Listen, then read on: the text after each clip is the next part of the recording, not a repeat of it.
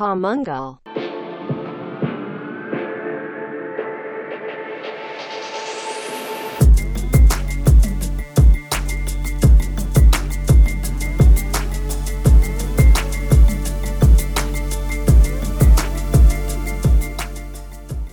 פודקאסט המנגל, יזמות מיתוג, שיווק ודיגיטל, פרק 93.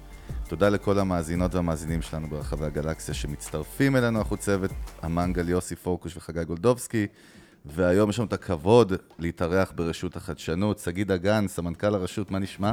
הכל טוב. איזה כיף, תודה רבה שאירחתם אותנו. באמת, זה לא סתם אני אומר כבוד גדול, כי זה, כבוד הוא, כל אורח שיש לנו זה כבוד, אבל פה זה באמת אולי הגוף שיש לו את האימפקט הכי חשוב בישראל כגוף אה, על עולם ההייטק, על טכנולוגיה, על סטארט-אפים בכלל ועל חדשנות, כשמו כן הוא. אז באמת כבוד להיות פה, ותודה רבה. אה, וננסה לצלול איתך בפרק הזה באמת על התובנות אה, שלך, על הניסיון שלך, על מה קורה בכלל בעולם, כי יש, דיברתי עם יוסי, יש כל כך הרבה דברים שיכולים לתקוף איתך, שזה מה שנקרא סדרה של 50 פרקים, אנחנו ננסה לכמת הכל, אה, זה המומחיות של יוסי, להיות אסטרטג ולנסות לכמת לשעה, שעה כן, וחצי. כי אתה רואה איפה שאנחנו כבר חמש דקות רק מדברים על מה שהולך זה להיות. לא היה חמש דקות, בוא, זה היה להגיע, 30 יאללה, שניות, תירגע. בוא, צריך בוא. אינטרו, בן אדם. אז זהו, יוסי, יאללה, כן. קח. אה, אני מקבל את הכבוד, אה, כן. טוב. אז אה, קודם כל, אה, מה שאני זוכר ממה שהיה הגלגול הקודם של רשות החדשנות, שזה המדען הראשי, זה באמת שזה הגוף שנתן את הפוש הגדול, לפי דעתי, למה שנקרא היום הסצנת, האקו-סיסטם הזה של ההייטק הישראלי. ודווקא הייתי רוצה להתחיל, אה, לפני שאנחנו מתחילים להיכנס לדברים, באמת אנחנו, כמו שאתם יודעים, רוצים לתת כמה שיותר ערך וללמד את האנשים שלנו דברים שהם יכולים לעשות איתם משהו, אה, אבל כן הייתי רוצה דווקא להתחיל עם איזשהו סנאפ שוט כזה של היום. אה, אנחנו שומעים על הקורונה ועל מה שהיא עשתה בכל התעשיות, וזה נראה שדווקא בתעשיית ההייטק הישראלית זה, הנזק הוא לא כזה גדול, או שאני טועה. תעשיית ההייטק הישראלית היא לא מקשה אחת. אוקיי, אה, אם מסתכלים על התעשייה, אה, יש את אותה שכבה, 10-15 אחוז מהחברות, שהקורונה עשתה להם דברים נפלאים. אה, במקומות שאלו חברות ציבוריות, אתם גם רואים. זאת אומרת, רואים חברה כמו וויקס, רואים Mhm. חברה כמו פייבר. פייבר, כן, רואים את החברות האלה פשוט ממריאות. נכון. חשוב רק להגיד שמה זה אומר ממריאות? זה אומר שמישהו קונה את המניות שלהם במחירים גבוהים. אה, אנחנו פה פחות מדברים על שוק ההון, אבל אה, המשקיעים הגדולים, המוסדיים בשוק ההון, ביצעו הסטה מאוד מאוד גדולה. אה, אם נסתכל עליה בישראל, בתוך הבורסה שלנו, אז זזו מעולמות הנדל"ן למשרדים. נשמע משהו כן. לא איני במיוחד היום, אבל הרבה מאוד כסף הלך לשם, ועולמות האנרגיה, הרבה כסף, חיפשנו גז, נפט, כן, הלכו לאנרגיה מתחדשת ולטכנולוגיה, וכי הכלכלה הדיגיטלית זה, זה העתיד, ורואים את זה ב, ככה, ב-10-15 אחוז מהחברות שהמריאו. יש עוד למטה תמיד את ה-10 אחוז, לא יודע אם להגיד 10 אחוז, כי זה קשה לפעמים לכמת, אבל את הכמה אחוזים שימותו במשבר. כן, חברות הייטק תמיד מתות כל שנה, ומשבר זה איזושהי נקודה שנחתכים אה, יותר, אבל השכבה הגדולה יושבת בסוף באמצע. רוב החברות המימון הוא פרטי, זה לא שוק ההון, אה, והרבה מאוד חברות גם נתקלות בקשיים מאוד גדולים. למשל, תחשבו על חברה שיש לה מוצר רפואי, וצריך לסיים את הניסוי שלו, ואיפה עושים ניסוי של מוצר רפואי? בית חולים? כן? לך תקבע עכשיו אה, אה, תור לניסוי בבית חולים. happen. כן. כן, אז יש חברות שפשוט מחקו שנה, אז הן צריכות לשרוד את השנה הזאת. זה, ו- ויכול להיות שזאת חברה שהעתיד דווקא היא, היא במקום שיש לה שווי יותר גדול. כן, אז אנחנו במין מקום שהשווי של הטכנולוגיה בעתיד גדל, מהמם. אבל מי שכבר התחיל את הדרך וכבר צבר נכסים, הוא במקום, אה, בחלק מהמקרים הוא במקום אה, קשה, וזה, וזה מצבנו עכשיו. זאת אומרת, הייטק הוא לא מקשה אחת. זה נקודה, כן, כן. עכשיו לא. רק שאלה אחת שאני אחרי זה אני אעביר אליך. כן. אה, זו שאלה, שאלה יותר כללית, אה, כי קפצנו רגע קדימה. נכון. אה, מה בעצם רשות החדשנות עושה עבור אה, יזמים? וגם חשוב לי להבין איזה מין יזמים מעניינים אתכם. אז אז רגע, אז אני, אני קופץ וקופץ אחורה, לא יודע אם זה כן. קופץ אחורה או קדימה, אבל בעצם פספסנו משהו. קודם כל רצינו גם ששגיא בכל זאת, הבן אדם יושב מולנו מה ה-background שלו באופן אישי, בכמה שניות a nutshell, וגם מה זה רשות החדשנות, יוס, כי לא כולם יודעים מה זה רשות החדשנות. אתה כבר שאלת מה היא עושה, אבל מה זה הגוף הזה בכלל? מה, מה זה בא לך? בוא, יוסי, מה בא לך בשתי לא, השאלות קודם? דבר אה, קצת ככה, כי אנחנו לא אוהבים לדבר על אנשים, אבל דבר קצת על עצמך בכיף, למה לא שידעו כאילו... שידעו, שידעו, למה, כן. ש... למה לא? ובאמת, ספציפית לרשות החדשנות, אז מעניין אותי גם, בגלל שאני, הראש שלי הוא מאוד מאוד פרקטי, זה שיבינו מזה בעצם מי פונה אליכם, מי יכול לפנות אליכם, באיזה שלבים, מה המטרה שלכם, כדי שמי שחושב בכלל עליכם כאופציה יבין בעצם למי הוא פונה. אוקיי. נתחיל כן. ממני. כן. אז, אה, אז, אז עליי, אמ, המסלול שלי עד, להגעה לרשות היה די מגוון. אה, התחלתי, האמת, אחרי שהשתחררתי מהצבא הייתי חקלאי בעמק. אה, זה, אבל זה לא סקופ, יש לנו לא סקופ, חבר'ה. כן, אז זה, עד, עד, היום, אה, עד היום לא מאמינים לי שהייתי פעם קיבוצניק. אבל uh, במקור התחלתי ככלכלן. Uh, די, uh, די אהבתי והתאהבתי בתחומי הטכנולוגיה והאנרגיה, גם מהבית וגם מה, מהכלכלה.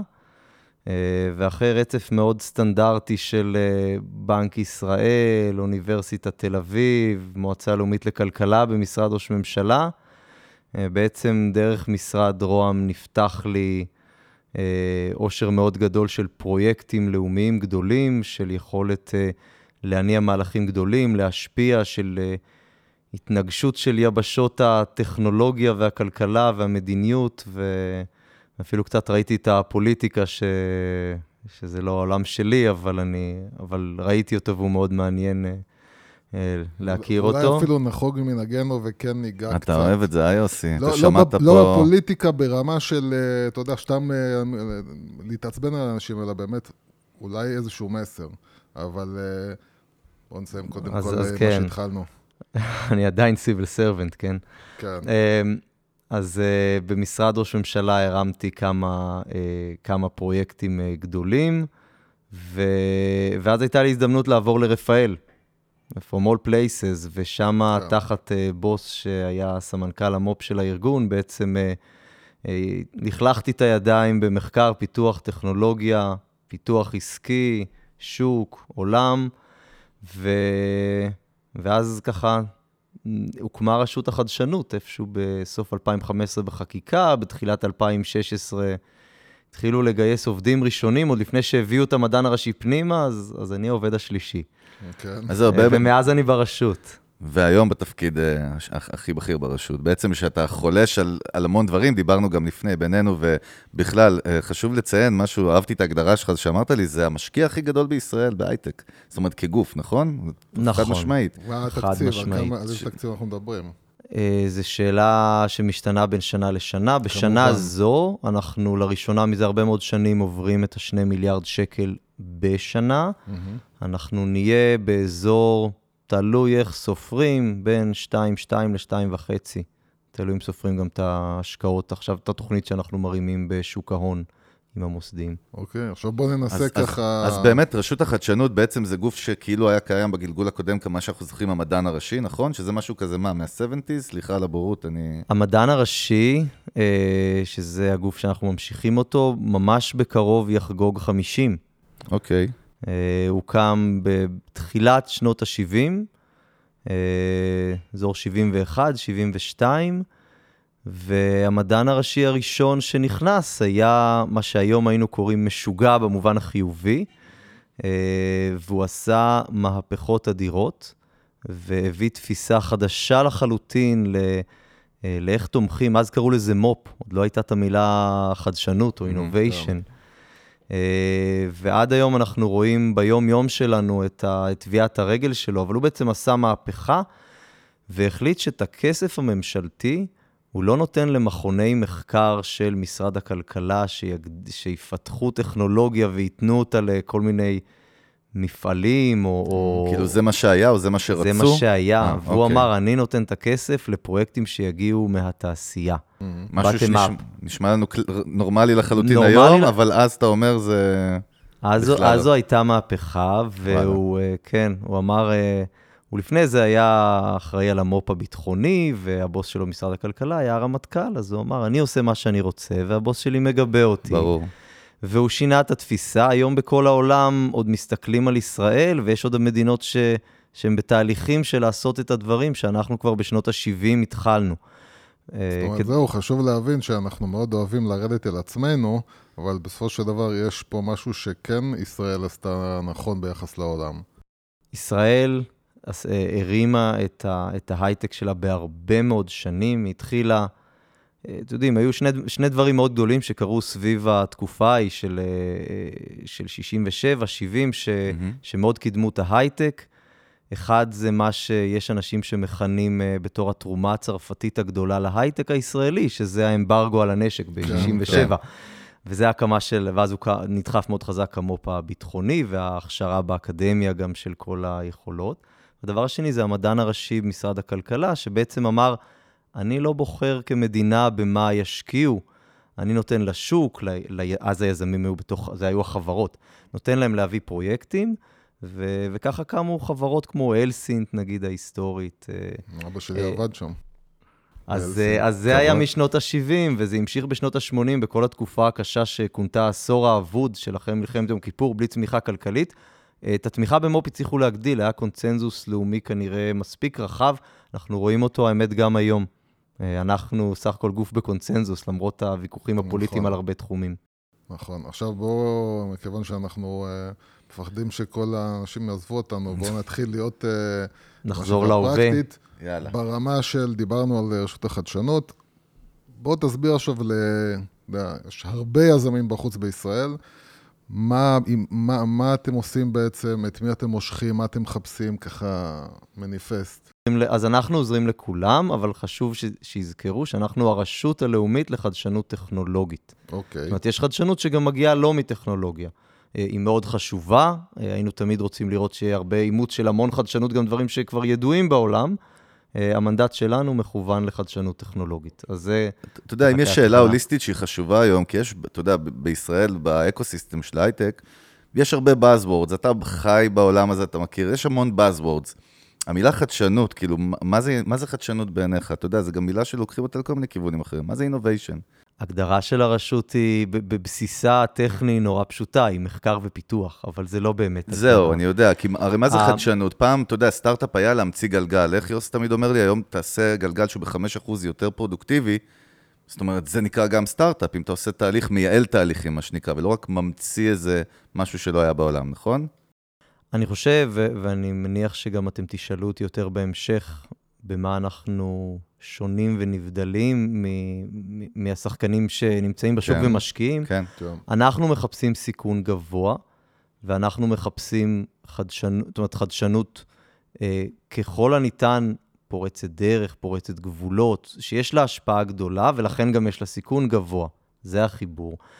אם אתה ממציא אה, אה, גלגל מחדש, ואנחנו תמכנו, דרך אגב, בחברות שהמציאו גלגל מחדש, אה, וחלקן התגלגלו למקומות אה, אה, כאלה ומקומות אחרים, טובים ו- ו- או פחות טובים.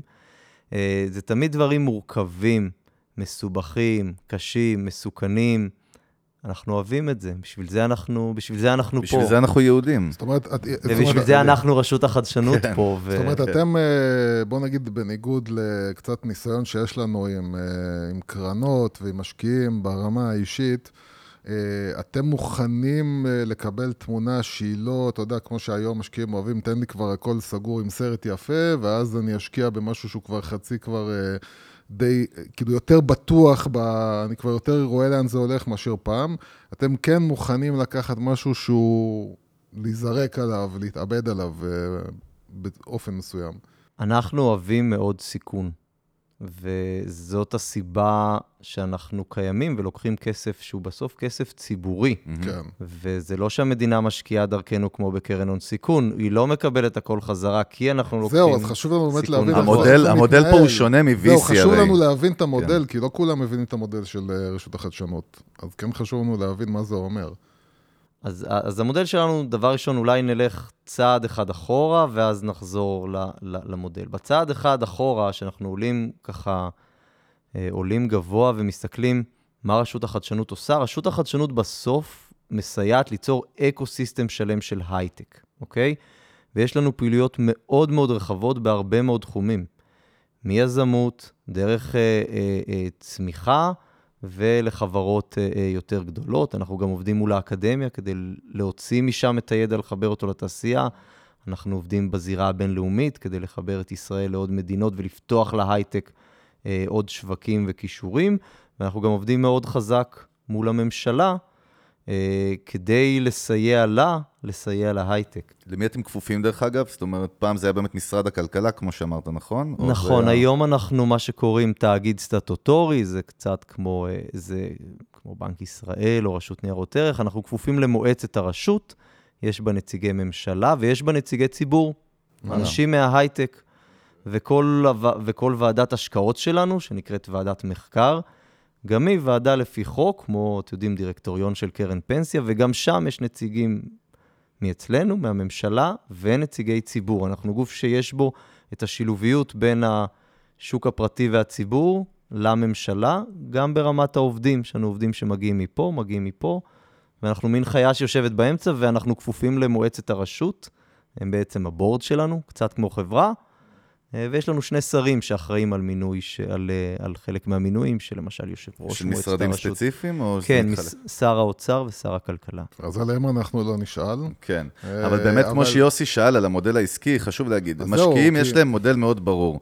אז, אז מה, אנחנו נותנים בעצם ל, ליזם שמביא או, או רעיון בשלב מאוד מוקדם, אה, בתוכ, בתוכנית כמו תנופה, שהוא מקבל 100-200 אלף שקל, לא, לא למשכורת שלו, ל, לבצע את, ה, את התוכנית. זהו, ל- למה הכסף? לבנות זה גם איזה- חשוב להבין. לבנות איזה prototype, זה בתוכנית של יזם, מקבלים אה, אה, 200 אלף שקל, אה, היזם צריך להביא, אה, להביא חלק קטן, אה, 15 אחוז מאצלו, ועוד אנחנו מביאים עוד אה, 80-85 אחוז. אנחנו גייסנו מתנופה, אחד. הסטארט-אפים נכון. שלנו, בדיוק את מסלול תנופה. נכון. נכון, ותנופה לא, לא תממן בכסף הזה את המשכורת שלכם, אלא את הכסף שאתם פיתוח. מוציאים, נכון, תחזיר לכם את ה, על החשבוניות.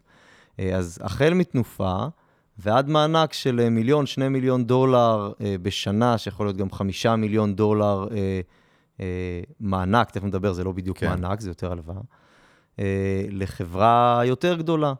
היה עכשיו, אה, למשל, אם תיקחו חברה כמו הוואנה לבס, אז בהוואנה לבס רשות החדשנות תמכה בתחילת דרכה, שעוד לא כולם זינקו שם פנימה, כן. תמכנו בה בהיקף משמעותי, כי זו חברה של שבבים, ואתם יודעים, למי שלא יודע מה קרה איתה, קרה איתה דבר טוב מאוד בסוף. קרה איתה כן. דבר טוב מאוד, היא, היא עשתה אקזיט מאוד מרשים ל- אה, לאינטל, הביאה טכנולוגיה חדשנית ומתקדמת אה, לאינטל, וכמובן שהאנשים והפעילות נשארים פה, ואתם יודעים, אחרי זה הם יקימו עוד חברות, ויעברו חשוב- לחברות אחרות. חשוב להבין, אה, אה, אתם אה, משקיעים, תמורת מה אתם משקיעים בעצם?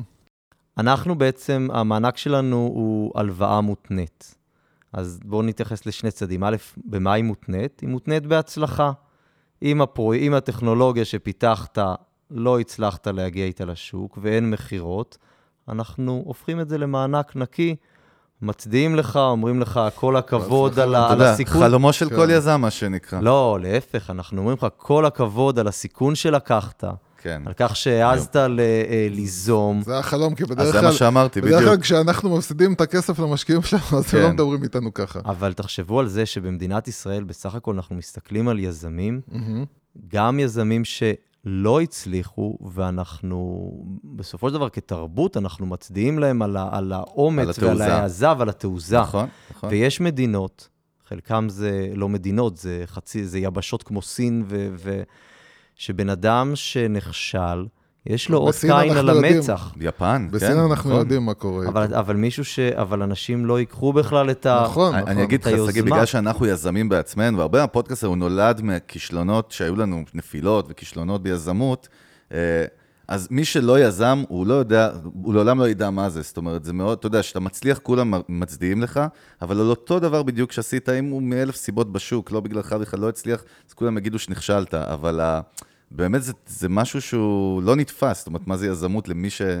לא יודע מה זה באמת הסיכון. בגלל זה אני אומר, זה, זה יפה שאתה אומר את זה, כי בסוף משקיעים, זה, זה ראש תכף מדבר איתך קצת על עיניים של משקיע, לא, אני, כי אני, זה מאוד מעניין. אני, מה שחשוב לי להבין, זה נשמע מאוד נחמד, אבל, אה, אבל צריך להבין גם את המציאות. זאת אומרת, זה לא שכאילו אומרים לך, בוא, קח את הכסף, לא. אתם גם מלווים, אתם שולחים אנשים שבוחנים, זה לא... כן, לא נכנסנו עוד bits and bytes, לא, בסדר. אז אני אומר, זה חשוב תכף- להבין כן איך זה עובד. אנ- אנחנו משקיע, והרבה אנשים מקבלים מאיתנו גם תשובות שליליות. הרוב, תכף כמו נדבר. תמיד, כמו בכל הרוב, מקום, כן. אז נדבר תכף על, על התהליך, כי התהליך, או לפחות מה אנחנו כמשקיע מסתכלים, הוא תהליך שבחלקו מאוד דומה למשקיעים אחרים. כן. אה, בחלקו הוא מעט, הוא מעט שונה, המעט הזה אבל מאוד משפיע. רק חשוב אולי להשלים את מה שאמרתי לכם קודם, כן. שמחזירים לנו תמלוגים ממכירות. זאת אומרת, ככל במידה שאתה... ומצליחים. כן, במידה סוג של ומצליחים. רב-שר בעצם, זה מה, איך ההגדרה? זאת אומרת, אה, תמלוגים על כל ל- אה, for 100 li- שקל. lifetime? אה, עד- עד- עד. שאתה מחזיר 100% מהכסף, אה, עד כמו שאתה את הלוואה. הקרן, כן. הבנתי. כן, פלוס ריבית נמוכה. חשוב להגיד שאין לכם אקוויטי בחברות. לא אנחנו לא לוקחים equity. אנחנו לא לוקחים equity, ויותר מזה. אסור לנו לפי חוק לקחת equity. אני אומר, יוס, זה ההבדל בעצם הכי אה, משמעותי בינם לבין כן. משקיעים קלאסיים, שהם לא נכון. לוקחים equity. אנחנו מימון לא מדלל. מעבר לזה, המחיר שלנו נמוך. מה שאומר שכשאנחנו נכנסים יחד עם משקיע אקוויטי, ותמיד, אנחנו, הרבה. תמיד, בהגדרה, המימון שלנו זה דורש מימון משלים. אנחנו ניכנס ב-40-50 אחוז מ- מה, מהכסף, תלוי בתוכנית, בחברה כמובן. תמיד יהיה משקיע מה, מהצד השני שיביא כסף. הוא צריך לבוא לפני או אחרי? זה הביצה והתרנגולת פה, זה מאוד מעניין. כי הרי בעצם אתם יכולים לתת הרי מבחינה מיתוגית או תפיסתית ביטחון למשקיע. בעיניים שלי, אם אני עכשיו משקיע והיזם שמולי אומר לי, רשות החדשנות כבר השקיע בי, יהיה לי הרבה יותר קל, אני מניח, זה חלק מה... זאת אומרת, מהאינסנטיב פה? אתה, אתה מבין מה אז, מתכוון? אז יש, אה, אה, יש אפשרות בחלק מהמקרים אה, שחברה עדיין לא גייסה, שהיא באה ו, אה, אה, ומקבלת בעצם איזשהי אה, אישור מותנה בזה שהיא תביא משקיע. כמו letter of Intent. מה שנקרא. לא, זה, זה, זה, לא, זה אישור מותנה, זה אישור ממש שאם אתה מביא את המשקיע, אז יש האישור הזה את. תקף, כן, יש לך את כן. הכסף. אנחנו, אני חושב שאנחנו נדבר קצת בהמשך מה קורה עכשיו בקורונה, כי זה כלי שאנחנו כן. עושים הרבה שימוש בו. ברוב המקרים, אבל אל תשכחו שכסף לא מגייסים פעם אחת. כן. סיבובים. נכון, ולכן ברוב המקרים אנחנו נראה, סטטיסטית, חברות ב- ב- בסיבוב נוסף. אה, ואז הרבה פעמים החברה כבר יש לה חלק מהכסף בקופה, חלק מאיתנו, מביאה עוד משקיעים, זה מין... אה, אנחנו, בגלל שאנחנו לא משקיעי equity, אנחנו גם לא צריכים להיכנס בדיוק בנקודת הזמן הזאת, אז, אז אנחנו מוצאים את עצמנו נכנסים אחרי גיוס, לפני זה גיוס. גם מאוד גדל, נכון? זאת אומרת, אם פעם הייתם נגיד רק בשיא, זאת אומרת, יש פה אבולוציה של הרשות, נכון? זה כל הזמן, הסכומים גדלים, הסיבובים גדלים, נכון? זאת אומרת, או, או שזה מראש הייתם גם סיבובים מאוחרים יותר עם תקציבים אה, יותר גדולים. אה, בעבר היותר רחוק, אם אנחנו מסתכלים על, אה, על, על נגיד שנות ה-90, אז כמעט כל הכסף של אה, המדען הראשי, אם אני מפריד שנייה את, את, את תוכנית. כן. יוזמה שהקימו פה את תעשיית הון הסיכון, רוב הכסף הלך לחברות גדולות בשנות אה, ה-90. הפוך, אוקיי. חברות הפוך. שכבר...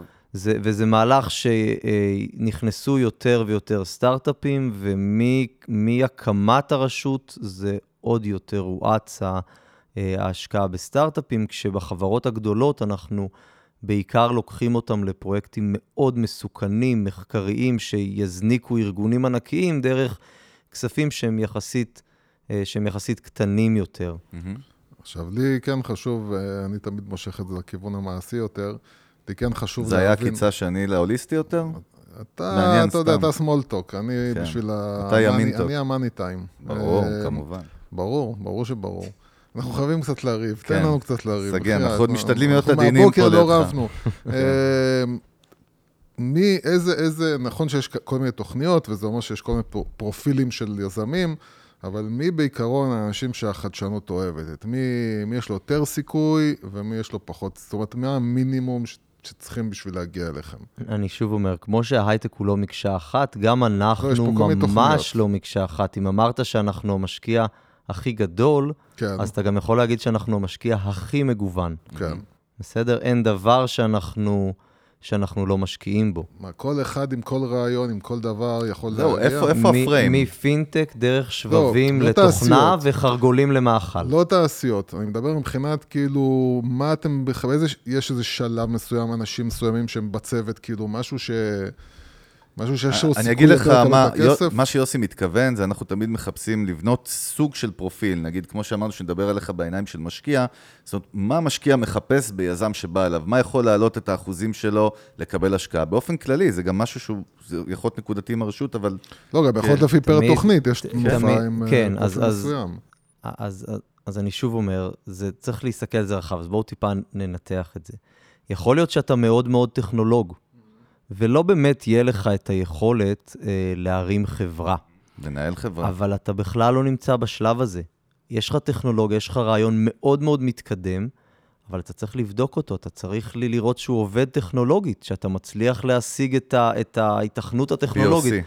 ובמקרה הזה, מה יעזור לי אם יביאו לי יזם סדרתי עם יכולות ניהול מדהימות, זה מעניין. אם הוא לא מבין ב... אה, אה, אתם יודעים, הוא לא מבין באלקטרודות. כן. וצריך לבדוק שבכלל הפטנט של האלקטרודה עובד. אז, אז צריך לה, להבין שבכל שלב של רעיון, יוזמה, חברה, צריך שיהיה את הצוות המתאים, ולפעמים הצוות המתאים הוא, הוא, הוא, הוא יותר ניהולי, ולפעמים הוא יותר טכנולוגי. ול- או ו- בלנד, שזה האידיאל, לא? אחד תמיד- שהוא הטכנולוג, ה-CTO הקלאסי והביזנסמן. נכון, תמיד צריך בלנד, אבל אתה לא תביא בלנד עכשיו של אה, חמשת האנשים שאתה צריך ל- לשלב, אה, כן.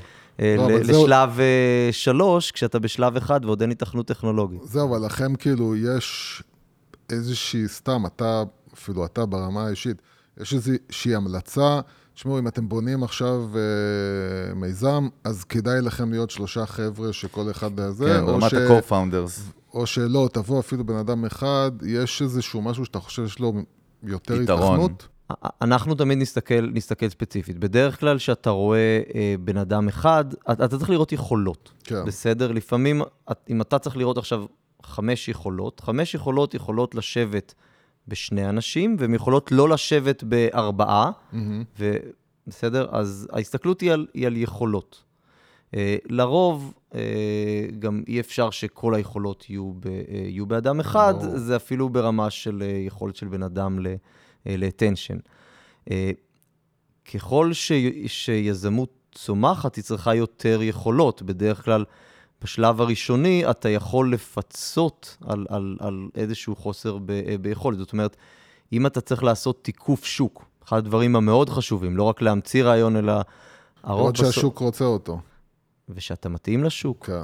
ושאתה בכלל תוכל לעשות רגולציה, ושבכלל האיש רכש יקנה אותו, כי זה הרופא אולי רוצה, רוצה לקנות, אבל כל מיני דברים לא בשרשרת מוכן. שאתה, אתה, יכול להיות שהיזם רואה מאוד, הוא passion about הטכנולוגיה שלו, שהיא מדהימה, אבל הוא לא רואה בכלל את כל השרשרת העסקית שצריכה לקרות כדי שזה יהיה מוצר שהוא מוכר בסוף. נכון, הרבה מאוד חברות והרבה מאוד יוזמות נופלות בסוף על, אה, על, על הצד הזה. זה, זה משהו מעניין. לא אתם על דרך, אגב, אתם דרך אגב עוזרים גם בזה, מעבר לכסף? יש או שזה מקו... התפקיד של היזם, תשבור את הראש. זה, זה שאלה טובה. דבר ראשון, זה תמיד התפקיד של היזם, והוא צריך לשבור את הראש. כי כשאתה מנהל, ושאתה יזם, שזה גם, זה מנהל אה, פלוס, נכון. אה, חובת אתה- ההוכחה עליך? לא רק חובת ההוכחה עליך, האחריות עליך. אחריות, כן. ו- ובסוף, אתה יודע, כמו שאני מנהל אה, חטיבה ויש לי אחריות, אני בסוף צריך לראות שהדברים יקרו, ושהדברים, ושהמידע שאני מקבל, הוא יהיה ברמת ודאות כזאת, שהסיכון יהיה מספיק נמוך שאני אוכל לקבל החלטה. אז זהו, יוסי, אני אגיד לך, בגלל שמה שאנחנו רוצים, הרי התובנות משגיא, מהניסיון שלו, הן רלוונטיות מבחינתי לכל יזם, זה לאו דווקא רק יזמי טכנולוגיה. אני פחות רוצה שנתמקד אז מה התוכנית הסוט עושה, אז בואו לא, נדבר אני עוד, לא- אני- בואו נצא מהרשות קצת, אתה לא, ואתה יודע. אתה לא שם לב למה שאני כן. שואל. אני בכלל לא מתעניין בתוכניות, שלך. אני הפוך. אני כן רוצה אני אגיד לך, רוצה- אחד הדברים הטובים באנשים שמגיעים מגופים גדולים זה הדאטה שהם צברו. כן. והדאטה, קרי הניסיון, הוא משהו שאנחנו מאוד מאוד אז רוצים אני אותו. איתך, אני אז איתך. מאוד מאוד אה, מחפש כאילו את הניסיון הזה, לא ברמה של התוכנית אז- מופע ככה, אלא לתת לאנשים להבין, כי הרבה פעמים יזמים הם אנשים עם המון חלומות, עם, אה, מעוף. ולא הרבה רגליים על הקרקע, ואנחנו רוצים להוריד אותם מהרגליים על הקרקע. בוא, אני אשאל, בוא, בוא נתחיל אם נצלול קצת למה העיניים שלך, גם כמשקיע או גם כמי שעובד עם יזמים, עם חדשנות, אמרת, וישראל זה חדשנות, ודאי. מה זה בעיניך היזם האידיאלי? זאת אומרת, מה הפרופיל של ה... איך נקרא לזה? לא יודע איך להגדיר, האידיאל, בקיצור. אתה יודע, המרוויל הירו הזה שהוא הבן- היזם הבן ה... אדם שיש לו מבחינתך את הסיכוי, הסיכוי הכי גדול רואה להצליח. אותו, כאילו אתה אומר, או, זה יגיע רחוק. כאילו, יש, אה, אה, את, את, דבר ראשון, יש המון סוגים של, של אנשים, אבל יש הרבה מאוד דברים ש, אה, שמאחדים אותם. נכון. אה, אחד, זה, אתם מבינים שברגע שאנחנו זורקים מישהו מהדלת, אז הוא חוזר ודופק עליה, ואנחנו גוף לפעמים אפילו יותר נחמד, אז אפשר עוד להיכנס עוד פעם, אוקיי. אבל אחרי זה, בפעם השנייה שזורקים אותו, הוא ינסה להיכנס מ, אה, מהחלון. אה, אני חושב ש, שזה משהו אחד, השילוב בין החלום לדבקות עקשנות. במשימה, העקשנות. אה, זה משהו ש, שאתם יודעים, זה אפילו קשה לפעמים לעבוד מול יזמים במקום שאתה גם ציבורי, אתה מאוד חייב לפתוח פעם שנייה את הדלת, אבל אנחנו אוהבים את היזמים, ואנחנו אנחנו קיימים בזכותם, צריך לזכור את כן. זה. אנחנו, אנחנו פה בגלל ההייטק. אה, כל אחד מפרה את השני בסוף. כן. לא, נכון. גם, לא, לא, אתה יודע, גם- דיברנו, דיברנו על המרכז, יש ברוסיה, אז את המרכז הזה שאמרת לי, שבנו... מרכז, אה, איך זה, אבא שלי לקח אותי על זה שם, זה כן. נו- נובו סוקו, איך קוראים, יש את המרכז חדשנות במוסקבה, אתה מכיר את זה? איזה פארק מטורף שבנו, איך קוראים לזה? שאין שם כלום, השקיעו שם מדבר, כאילו. מיליארדים, הם השקיעו שם מיליארדים של הון עתק, כן. הזוי, אבל כשאתה הולך ונובר בפנים, אין שם כאילו סנט מגרם של מה שקורה פה מבחינת הפעילות, זה המון שואו, המון זה. לא שאני רוצה לקלקל כרגע, אתה יודע, את היחסים כן, עם רוסיה. זהו, שווה, אבל פוטין. זה- זה בעליך, אתה- לא. אין לך השקעה לא, מרוסיה, השקעה מזה. למה זה נאמר? זה נאמר כי באמת, אה, בסוף אנחנו כאילו מתייחסים כל הזמן לבן אדם שנותן את הכסף בתור אה, כל החשיבות אצלו, אבל באמת, בסופו של דבר, בלי היזמים, אז אנחנו שום דבר. ואצלנו זה עוד יותר מזה. אנחנו בסוף את הכסף מקבלים מהממשלה. נכון. כן. ואם לא היה את היזמים ולא היה את ההייטק, אז הממשלה לא הייתה, אז- לא הייתה שמה זה אותנו הקטר, מולם. זה אז גם הקטר, בסופו של אנחנו דבר באמת קיימים הקטר. בזכותם, כן, ואנחנו, עכשיו נגיד אנחנו במובן הרחב, כי זה כולנו, אנחנו במגזר ההייטק נהיה אחד המנועים שיוציאו את הכלכלה גם מתוך המשבר הזה של אה, זה הקורונה. סופר חשוב לציין את זה באמת. ולא, ולא פחות חשוב, המשבר הזה של הקורונה הוא לא כמו משברים שראינו בשנת אה, 91, היה מיתון, ירדנו. עלינו. אנחנו, כמו שכלכלנים קוראים לזה, שיווי משקל חדש. אנחנו בעולם זה אחר. Game Changer, כן. בקיצור. העולם כבר השתנה, אנחנו פשוט כרגע זה- במסלול בעולם אחר. זה לא רק כאילו עד שיהיה חיסון, זה יכול להיות שזה לא, לא. הרבה הרבה קדימה. העולם לא יחזור להיות כמו שהיה, אוקיי, ואני חושב שדי ברור ל- לכולם שבעולם החדש, החדשנות תהיה בחזית, הטכנולוגיה תהיה בחזית, הדיגיטציה תהיה בחזית, היכולת אה, אה, לזוז מהר אה, ו- ולהשתנות ולהיות גמישים. ראינו, ראינו ב- בקורונה מי, מי מצליח הרבה יותר טוב ומי הרבה פחות טוב. זיקיות מצליחות הרבה יותר טוב, ודאי, נכון. מצבים. לא, נכון, וגם, אתם, אתם יודעים, אנחנו כארגון ממשל... אנחנו ארגון ב... בתוך הקובייה הממשלתית, אז ראינו את ההשוואות בכל הארגונים, באיזה ארגון, אה, איזה אחוז מהעובדים אה, אה, עבד מהבית. ראינו מי- מארגונים שהם ב-10-20 אחוז, ה- את השיא של המיפוי הממשלתי, הגיעו לאיזה ארגון שהיה ב-80 אחוז מהעובדים עבדו מהבית. אצלנו אין אף עובד שלא עבד מהבית, שאין לו יכולת, אין דבר כזה, אתם פה בחדר, אם נסובב את המצלמה, אתם תראו, זה הכל פה וידאו קונפרנסים, כן. ובינינו, זה היה לפני הקורונה, החדר הזה. אוקיי. ברור. אז, אז באמת, בוא נמשיך ככה עם איזשהו אפיון, ובתובנה שלך, אז אתה אומר יזם באמת, זה, כל, כל יזם שיש לו יותר סיכוי להצליח זה עקשנות, אבל דרך אגב, יש פה איזה, איזה משהו שהוא טריקי, הוא יכול לבוא משני צדדים. כי בוא אני אשאל אותך כבר באמת מהעיניים שלך, עד איפה העקשנות? זה מה שאנחנו תמיד מדברים עליו, הרי איפה ההבדל בין, יש לי vision, ויכול להיות שאתה בכלל מדומיין באמת, אז אני אמשיך להיות עקשן ואני אבזבז שנים טובות שאני יכול לחזור להיות תכנת במייקרוסופט, או לחזור להיות חקלאי, לא משנה, ולזנוח את זה. אתה יודע, איפה, איפה הגבול הזה? איפה העקשנות הזאת היא לא טובה? זאת אומרת, במה היא כרוכה? יותר נכון. אני חושב שאחד הפערים שיש זה שהרבה פעמים מי שגם עם חלום וגם עם עקשנות, אה, הוא, הוא צריך לראות שזה לא אה, הולך על חשבון ה, ה, התכנון. עכשיו, ברור שסטארט-אפ זה הדבר מצד אחד הכי פחות מתוכנן והכי משתנה, אבל יש דברים שהם בגיידליין שלך. או, זה, זה זאת חשוב. אומרת, אתה צריך לעשות תיקוף שוק.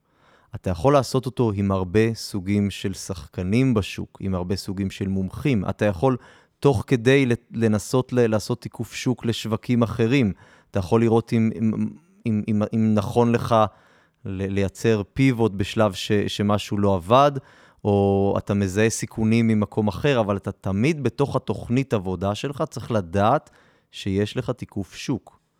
אתה צריך לדעת לבנות את היכולות.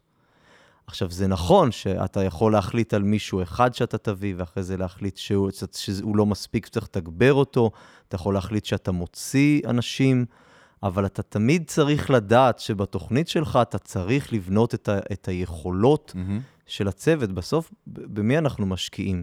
באנשים. אין פה בניינים, אין פה כן. מכונות. בבני זה אדם. זה בני אדם, והאמת, גם כשיש בניינים ומכונות זה בני אדם, כן, אבל על אחת כן. כמה וכמה... הבובת דארט ויידר לא ו... לא עוזרת במשרד להשקעה. כבר לא. לא כבר לא? כנראה. לא יודע, זה מה שיוסי תמיד אומר. או שלא. לא יודע מה אתה מפיל עליי. אל תסבך אותי עם כן. דארט ויידר קודם כל, כן. אבל uh, כן, uh, אני, מעניין אותי לדעת, uh, גם ב, ב, בעיקר, למרות שאתה... משרת, משרת את הציבור ואתה, אתה יודע, אתה בסופו של דבר איש... ציבורי. תפקיד ציבורי ואתה גם צריך להיזהר. יש לנו פה תמונה מאוד מאוד מאוד מעניינת שקורית גם עם השלום עם האמירויות, נכון. אה, וגם מצד שני המצב של, של הקורונה. אה, מעניין אותי, אתה יודע, איזו תמונה כאילו של מה הולך לקרות עכשיו בשנה, שנתיים כן. הקרובות, בהתחשב בזה שפתאום נכנסים שחקנים חדשים, והתחושה כל הזמן... זה לא סתם שחקנים גם, זה מה שחשוב לציין. זה לא רק שזה לא סתם שחקנים, התחושה כל הזמן שהמשקיעים בדובאי רק חיכו כבר, יאללה, יאללה, בואו נחתום על המסמכים, כי אין לנו זמן. אה. כאילו, ממש מחכים המזוודות של הכסף, זו, זו התחושה. אני, אני, אני אשלים רק מה שהוא אומר, כי אנחנו, יש לנו, אנחנו passion על האמירויות לפני השלום, תמיד ראינו את ה vision הזה שהוא קורא, זה מדהים, אנחנו שנים מדברים על זה, אנחנו נביאים. אבל טוב, כן, אהבתי אותו אולי. כן, אני לפני כמה לא, חודשים. לא, אבל באמת דיברנו על זה כן. הרבה שנים, ומה שאנחנו גם באים להגיד פשוט, שאנחנו רואים שהאמירויות ודובאי בכלל, אנחנו שנים, מי שעוקב אחרי עולם ההייטק, רואה שהם הולכים בגלל שהם מבינים שהמשאבים של הטבע שלהם נגמרים. הם היו מספיק חכמים להבין שזה נמצא שם. זאת אומרת, מה שהקורונה, ככה, כמו שאתה אומר, גרמה לעולם להבין, הם הבינו את זה מזמן. זאת אומרת, קודם כל, האם זה נכון בכלל, מה שאנחנו אומרים? זה גם, אני אגיד לך יותר מזה, משהו שאנחנו גם, כשאנחנו כן. כבר לפני ארבע או וחצי שנים הסתכלנו על uh, דובאי, אז ראינו שאין להם יותר מדי אינוביישן משל עצמם, והם תמיד קונים דברים אחרים, ומביאים, מכניסים uh, אנשים מאנגליה או מכל מיני מקומות אחרים פנימה. עכשיו תגיד לנו עם כל התשובות נכונות וקיבלנו 100 במבחן, ובאמת מה ה insight שלך על, על ההסכם הזה, איזה impact יהיה לו על התעשייה הישראלית. אז אנחנו מדברים קודם על האמירויות, או, או קודם רוצה. על הממשלה? על מה שאתה רוצה. אז בואו אני אגיד לכם... זרקנו עליך הכל. אז בואו אני אגיד לכם משהו על, ה, על, ה, על, על הממשלה מהנקודה שלנו, כי אנחנו, יש לנו מזל, לא מזל, יש לנו, זה לא מזל כפול, אבל יש לנו יתרון כפול. אחד, אנחנו בנושא שאין עליו אה, מחלוקות ברמה הפוליטית והוא בקונסנזוס. אה, והקורונה, אני חושב, חיזקה את זה. אני רואה שהיא חיזקה את זה גם אצל מדינות, ככה, קולגות שלנו, שאתם יודעים, בסוף כולם מקשיבים גם, גם למדענים, מי יותר, מי פחות, אבל כן. הם כן זזו לקדמת הבמה, לפחות הדיון, אה, ובפרט שרואים לאן הכלכלה זזה, וזה עוד יותר אה, מעניין. אז זה צד אחד למה אצלנו ה... המצב הוא, ככל שהוא יישאר בקונסנזוס, אז אנחנו באמת יכולים לעשות תוך כדי ה... אה, תוך כדי המשבר. הדבר השני הוא, הוא הצד היותר בעייתי, זאת אומרת, אנחנו, שנקרא, כמו שקראתי לכם קודם, אמרתם קודם, אנחנו תאגיד סטטוטורי, אנחנו בעצם קצת כמו חברה. אנחנו פחות ישירות... סוג כלאיים כזה. כן, כאילו. אנחנו יותר מרוחקים מה, מה, מהדרגים הפוליטיים, והרבה יותר קרובים לשטח מהצד השני. אה, ולכן על, עלינו החוסר יציבות הפוליטית פחות משפיעה, אבל אנחנו עובדים עם הרבה מאוד שותפים ממשרדי ממשלה. אה, הקמנו פה, מאז שהרשות קמה, הגדלנו ביותר את השיתופי פעולה, יש לנו מעל עשרה משרדי ממשלה, קרוב 15, 15 שאנחנו עובדים מולם, עם תוכניות מאוד מאוד מאוד אה, אה, מרגשות, כי הן בעצם מאפשרות גם להביא את הרגולציה וגם את השוק המקומי וגם עוד ידע ועוד שחקנים ולייצר, אתם יודעים, לפעמים אתה צריך... זה לא יעזור לך כמה הרחפן שלך חדשני, אם רשות התעופה האזרחית לא תאשר תיתן לך. לעלות לאוויר. כן. כן. אז יש דברים שגם ארגזים של כסף לא פותרים, וזה גם נכון ל... חשוב ל... מאוד מה שאמרת רגע, זה כן, וזה סופר. גם נכון ל... לסטארט-אפים וליזמים, לא הכל זה כסף, ולא תמיד עוד כסף פותר. ולא הכל זה טכנולוגיה. נכון. ואני רואה את, ה... את המשרדים שאיתנו, והם כבר ללא תקציב תקופה מאוד ארוכה, אה, וללא ודאות ועם התחלפות של שרים, ולייצר ודאות ותוכניות ארוכות טווח זה משהו שבלעדיו אה, יש קושי מאוד גדול גם להמשיך בדברים שאתה עושה, ובטח לייצר אה, רפורמות שאנחנו מן הסתם צריכים אותן. אנחנו, אתם יודעים, אנשים, יש אנשים שאיבדו עבודה, והיא לא תחזור, לא כי לא ירצו לשכור אותם למשרה, כי המשרה נעלמה. ואתם יודעים, אנחנו צריכים עכשיו להתארגן כמדינה ו- ולקחת את, לקחת את הכלכלה שלנו ואת המקום שאנחנו כולנו חיים בו למקום אחר. ובשביל זה צריך ודאות. אז זה... זה ככה, הצד, ה-. הצד ה... ה- אבל חשוב להבין, זאת אומרת, אז יש פה, בואו נעשה את זה טיפה דרמטי, כאילו. יש פה זעקה אמיתית, אה, אה, שעם כל הכבוד, אה, מעבר, אתם באמת בקונסנזוס, ומה שנקרא, כשמגיעים לרשות החדשנות, לא רבים. אין ויכוח. אבל uh, מצד שני, מה שקורה מסביב זה נזק אמיתי, זה לא צחוק. אתה מדבר ברמה הפוליטית. ברמה אבל הפוליטית, אנחנו יודעים זה את זה, התקציבים. שאין, נכון, אתה ככלכלן בכלל, באת משם, אז אנחנו- שאין אישור תקציב, יש איזה, רוב הציבור לא, לא, פחות מתעניין, לא מבין בכלל מה זה אומר. יש אישור, אין אישור, אנחנו רואים כאילו הכל, מכוניות נוסעות רגיל ברחוב, אבל בעצם המון כסף נעצר במשך כבר כמה זמן, זה ברמה הלאומית, זה... אנחנו, הממשלה פועלת ללא תקציב מ- מינואר, זה בעצם מין, זה תקציב 1 חלקי 12, אבל הרבה מאוד מהתקציב הוא לא בתוך הבסיס של שזה התקציב. אומר, ולכן דהיינו, הוא אפס. שזה בחל- אומר שעמותות שלמות אפשר- יכולות אי אפשר להיסגר. לתכנן גם, אי אפשר אנ- לתכנן. קשה מאוד לתכנן, ודברים לוקחים זמן, כמו בסטארט-אפ. אף אחד לא בונה סטארט-אפ לאקזיט עוד שלושה חודשים, נכון. או עוד אה, חצי שנה, זה לא, זה לא עובד, אתה צריך לתכנן, אתה צריך איזושהי אה, אה, ודאות, שוב, סיכונים, דברים יכולים לעצור, יכולים להמשיך, אבל אתה צריך אה, יכולת לתכנן, אז אחד, נפגעה היכולת הזאת. שתיים, אנחנו, אצלנו המקומות שבעיקר נפגעו, זה מקומות שאנחנו עובדים עם משרדי הממשלה, כן. שאין להם באמת את, ה, את התקציב, ואז כשאנחנו רוצים אה, להוציא תוכניות, כן. אז, אז מאוד קשה. הנה, עכשיו אה, הושק בישראל דור חמישי, והצלחנו לקבל תקציב, גם אנחנו וגם משרד התקשורת, אה, באמת לצאת בקולות קוראים לפיילוטים, להפעלת דור כן. כן. חמישי מתקדם. עכשיו, זה דברים שיכולים להזניק קדימה את שני הצדדים, גם את הכלכלה המקומית וגם את החברות טכנולוגיה. כן. אבל אה, למשרד, חלק מהמשרדים הממשלתיים שאנחנו עובדים מולם, אין להם את היכולת שעכשיו משרד התקשורת הצליח, אה, אה, הצליח לקבל. אז זה באמת בצד שלנו, ועכשיו באמת נסתכל על אמירויות, על ההסכם הזה, האם יש לו, או אתה רואה ב vision שלך, או אתם רואים אצלכם ב vision, משמעות אמיתית להסכם הזה ברמת ה impact שיהיה פה? או כמו שיוסי אומר, ארגזים של כסף בדרך לפה במטוסים הפרטיים, או שבואו נצנן את הזה ורגע, בואו תבינו.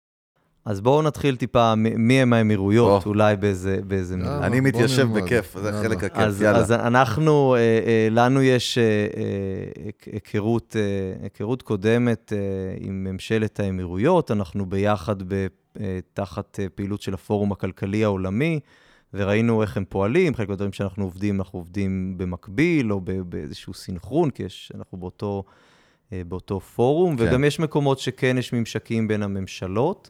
כי אתם יודעים, הם לא, הם לא יוותרו על אירועים בינלאומיים שישראל היא זה חלק. סוד שהוא. ידוע כזה לכולם, נכון. זה לא שזה נחתם, וואו, איזה הפתעה, זאת אומרת, היו תמיד איזה שהם קשרים באיזה שהם רמות עסקיות רק- כאלה או אחרות, רק או כאילו לא עשו את זה. בפומבי, כי יש להם איזשהו...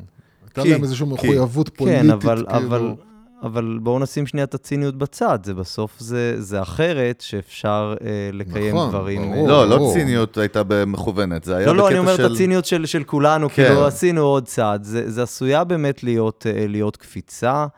אה, אנחנו תמיד אה, אומרים שישראל היא אי, אה, ולכן אנחנו עושים הייטק כי, כי הגבולות שלנו חסומים. נכון. אבל בואו נהיה כנים, פתחו חלק מהגבולות כן. שלנו, מצרים, ירדן.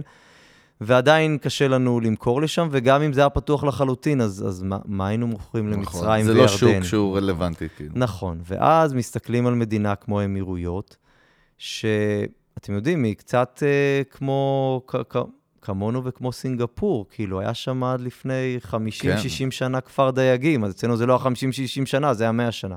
אני חושב שכן אפשר להרים להם ברמת ה- ה- ה- ה- המובילים שם, המלכים או הזה.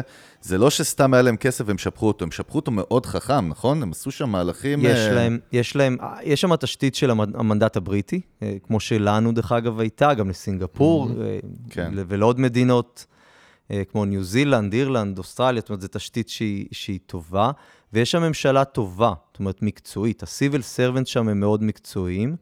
אה, אמרתם קודם מה, מה מייחד אותם. הם כממשלה יודעים להחליט מהר, חשוב מאוד.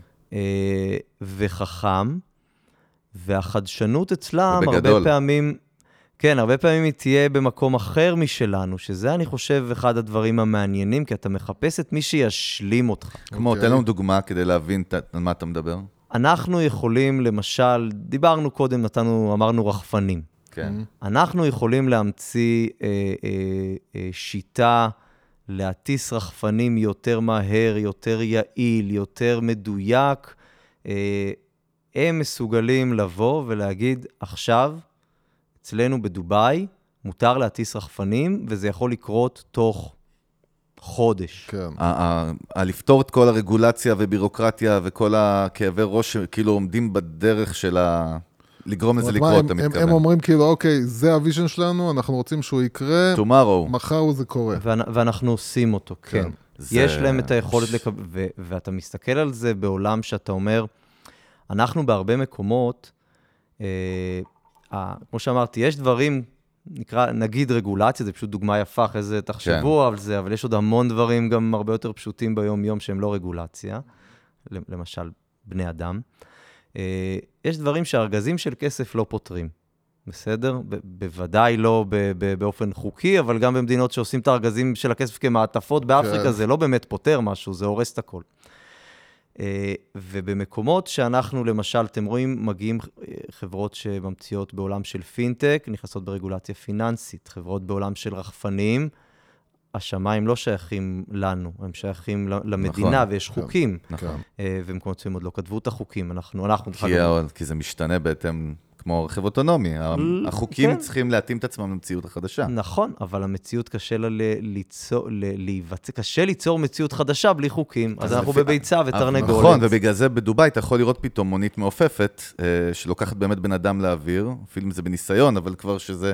כאילו, אתה, אני מבין מה אתה אומר. אני אומר שבדובאי התרנגולת, שנקראת ממשלה, יודעת הרבה יותר מהר להטיל את הביצה.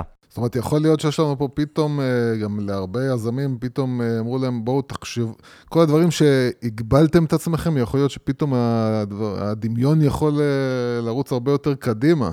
כי יש נכון. קר, כאילו, הרבה יותר... נכון, כי אם אתה יזם שהמציא מחבת, ותבוא לתרנגולת של ממשלת ישראל ותבקש, ותגיד, תביאו ביצה ונעשה חביתה, ויהיה ערך נפלא, כי מחביתה כן. אפשר לעשות הרבה יותר ערך מביצה. אה, ותבוא לתרנגולת שנקראת ממשלת אה, אה, האמירויות, או ממשלת דובאי, זאת פדרציה, דרך כן, אגב. כן. אה, אז הממשלה שם תדע להטיל את הביצה יותר מהר, אבל מצד שני, היזמים שם לא ידעו לחשוב על מחבת. זה נכון, נכון. נכון. אז זה- זה נקודה זה חשובה. בהחלט, אבל יש לי עכשיו, לאור זה גם שאלה, האם אתה מבין למה ישראל בעצם היא שונה מהאמירויות בקטע הזה? זאת אומרת, יש, יש פה איזושהי סיבה אמיתית לזה שישראל מה, זזה יותר לאט, או? שזה סתם, אתה יודע, אנחנו אוהבים להאשים תמיד את הפקידים ואת הזה. יש פה משהו באמת שאפשר לעשות, או שפשוט זה בנוי ככה? כי הרי, אני אשלים ליוסי, כי באופי שלנו כיזמים, אנחנו כמו הממשלה של דובאי בפרופיל, שאתה הרגע הגדרת לי. אנחנו רצים מהר, אנחנו הרי, אתה יודע, אנחנו גם שהיינו בעולם ורואים תמיד ישראלים, חברים שמצליחים בחו"ל, כולם שם כאלה פסיביים ומפוחדים, בא הישראלי הזה, אתה יודע, עם הגרזן ביער וטורף את הכל. אז כאילו באופי שלנו אנחנו כן כאלה מהירים. אז בואו נתחיל מלהסביר ליזמים מה זה ממשלה. או, זהו. יופי. אבל נעשה את זה את ה basic. תחשבו כן. שנייה, אז- עזבו רגע הממשלה. כל אדם או כל ארגון ש, אה, שמולו עומד אה, אה, יזם, שעומדת חברה, אתה צריך להבין מה האינטרס של מי שמולך ומה מניע אותו, נכון? כן, ברור. אוקיי. האינטרס של הממשלה הוא שונה מהאינטרס של יזם. כי הממשלה, למשל, צריכה להבטיח את שלום הציבור. היא צריכה להבטיח את ה... את ה אתם יודעים, את הסייפטי שלנו. בסדר? היא צריכה להבטיח שבכל רכב שמביאים למדינה יהיו חגורות בטיחות. כולנו רוצים את זה זה. המון אינטרסים שונים בעצם ברמה המדינית, זה לא לא, אינטרס אחד. האינטרס, לא. אינטרס אחד שהם... לא, הם האינטרס הם- הם הוא שונה. אוקיי. הוא עליך. שונה. האינטרס של יזם יכול להיות, אני אעשה מכונית שנוסעת ב-200 קמ"ש, ולכן יהיה אפשר להגיע בחצי מהזמן מאשר כן. מכונית של 100. כן. הוא אוקיי? רואה צר בעולם שלו. נכון, נכון. עכשיו, בגלל זה אני אומר, ש- ו- ויש דברים שגם אם היזם יביא ארגזים של כסף, הרגולציה לא תשתנה ל-200 קמ"ש, בסדר? אז הוא צריך להבין מה הצד השני חושב, מבין, כמו שאתה עושה תיקוף שוק, אתה עושה גם תיקוף רגולציה. ברור. יש מקומות עם יותר רגולציה, יש מקומות עם פחות, ודרך אגב, המקומות עם הרבה רגולציה, עשויים להיות מקומות מרתקים. תראו חברה כמו Lemonade נכנסה לתחום אפור, עם המון רגולציה. ביטוח למי שלא יודע. אבל ברגע, שאתה, ברגע שזה עובד לך, תראו, את ה- ראיתם את ההנפקה של Lemonade. כן. זה אז- חבר'ה שהם אה, יוצאי Fiverr, לא? אחד מהם. אחד, כן. כן.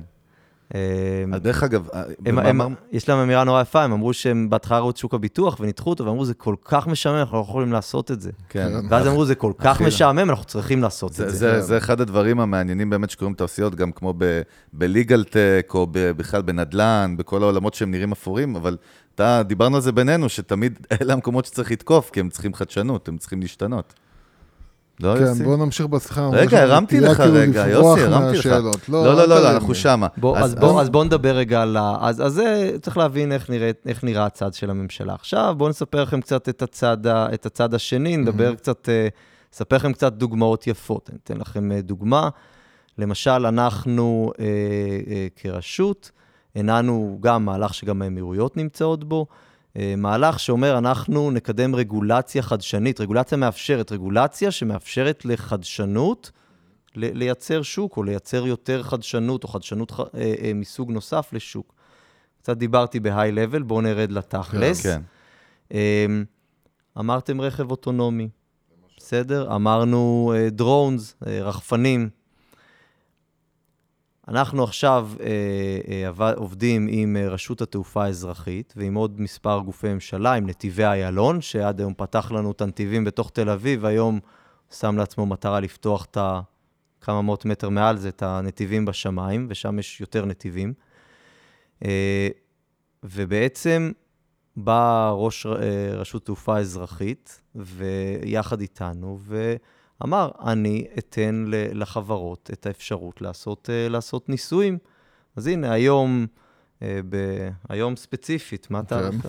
כן. אה, יש, יש, יש טיסה של רחפנים באחד מבתי החולים הפסיכיאטריים באזור, ה- באזור עמק חפר, של ניסוי של הטסת סחורות בתווך שהוא קיבל אישור, יש בועה, נקרא בועה, זה אזור שרשות תעופה כן. אזרחית אפשרה. ולכן יזם יכול עכשיו לקחת את ההמצאה שלו ואת הרעיון שלו ואת הביזנס שהוא רוצה לעשות, לקחת אותו צעד הלאה.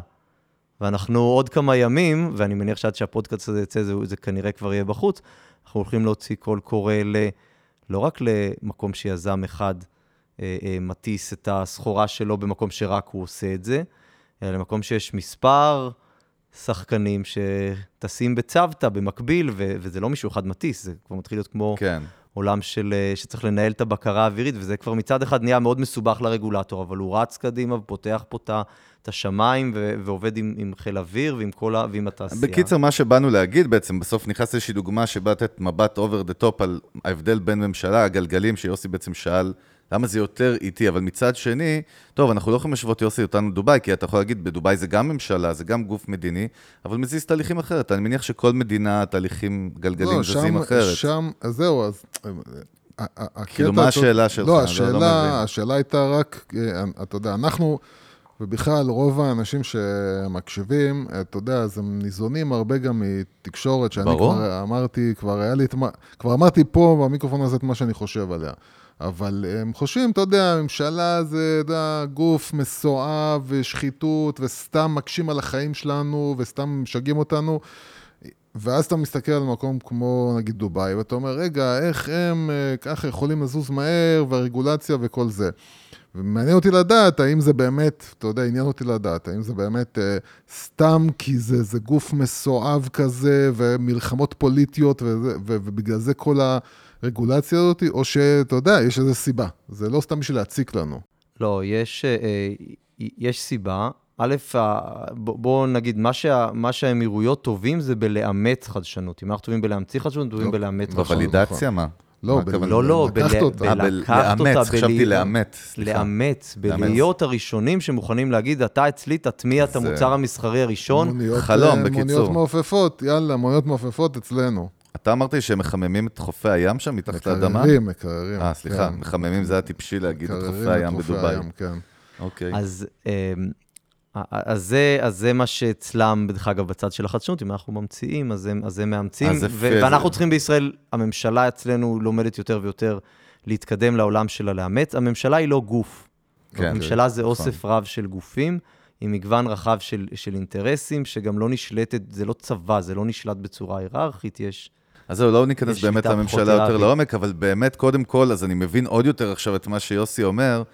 יש ולידציה ממך, מה שנקרא, שקודם כל הם מתאימים ככפפה ליד ליזמים ישראלים. זאת אומרת, ל- ל- לישראלים, יזמים שהם פה, אם הם מצליחים להתחבר לשם. ודבר שני, יש להם הרבה כסף. זאת אומרת, יש הרבה מדינות שיש להם את ה-state of mind הזה, נגיד, אבל אין להם את התקציבים, נכון? שם זה לא משהו רגיל. זאת אומרת, יש... אגיד לך, כן, אבל, אבל פה רגע, יש את השאלה מי. אתה רוצה שיהיה המשקיע או, שלך או, ואיפה שואל. השוק שלך. זה כבר שאלה יותר, אה, אה, אליך מאיפה אתה לוקח כסף. כסף לא תמיד לוקחים כי יפה. יש. אז זהו. או, או. בוא, רגע, הנה, הנה, נכנסים. רגע, אבל, רגע, אבל, הנה, אבל הנה, הנה. במקום שאתה צריך להחליט מי יהיה הלקוח הראשון שלי, יש הרבה מאוד שיקולים, ובעולם שאתה יותר מתחכך עם רגולציה, הם עשויים להיות אחד הקנדידטים ברש... ב- המובילים מהרשימה.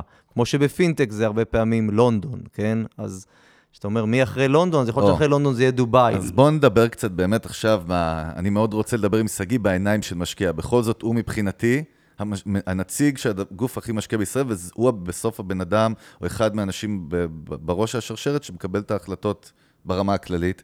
ויש לך המון המון ניסיון, אז זה אנחנו יודעים, ובאמת, בוא ניכנס קצת לעיניים שלך כמשקיע. המון מהמאזינים שלנו, דרך אגב, זה יכול להיות בכל מיני לבלים.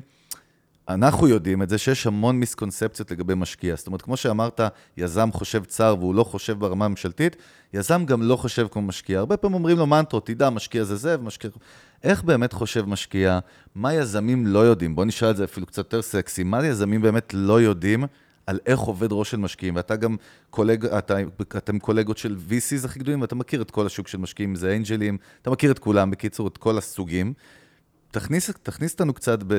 איך, כאילו, מה אנחנו, מה המיסקונספציות עליהם, אתה יודע, או מה, מה לא עובד, כן עובד, אתה יודע. זה מאוד כללי, בוא ניכנס. יוסי, כן, הסתבכתי. ככל שהוא מדבר יותר, הוא מסתבך כן. יותר. אז אתה, פשוט... רוצה, אתה רוצה למקד? אז אז אה, א', תגיד רק שאנחנו לא המשקיע, רק המשקיע הכי גדול, אנחנו גם הקו-אינבסטור הכי גדול. בבקשה, נכון. אה, ובאמת בתור קו-אינבסטור אנחנו משקיעים עם, עם שלל רב של, אה, של משקיעים. אני אז שואל אז אותך... אדרבה, כן. בואו נעשה את זה פשוט. אז אדרבה, אם אם אתה במילא משקיע עם אנשים אחרים, עם גופים אחרים, אז... אז מכיוון שככה, אתה ודאי יודע איך הראש שלהם עובד. אז, אז, אז בוא בואו נתחיל תעזור. מהבסיס. יאללה. חשוב לי עם מי אני משקיע. לכל משקיע חשוב לדעת עם מי הוא משקיע.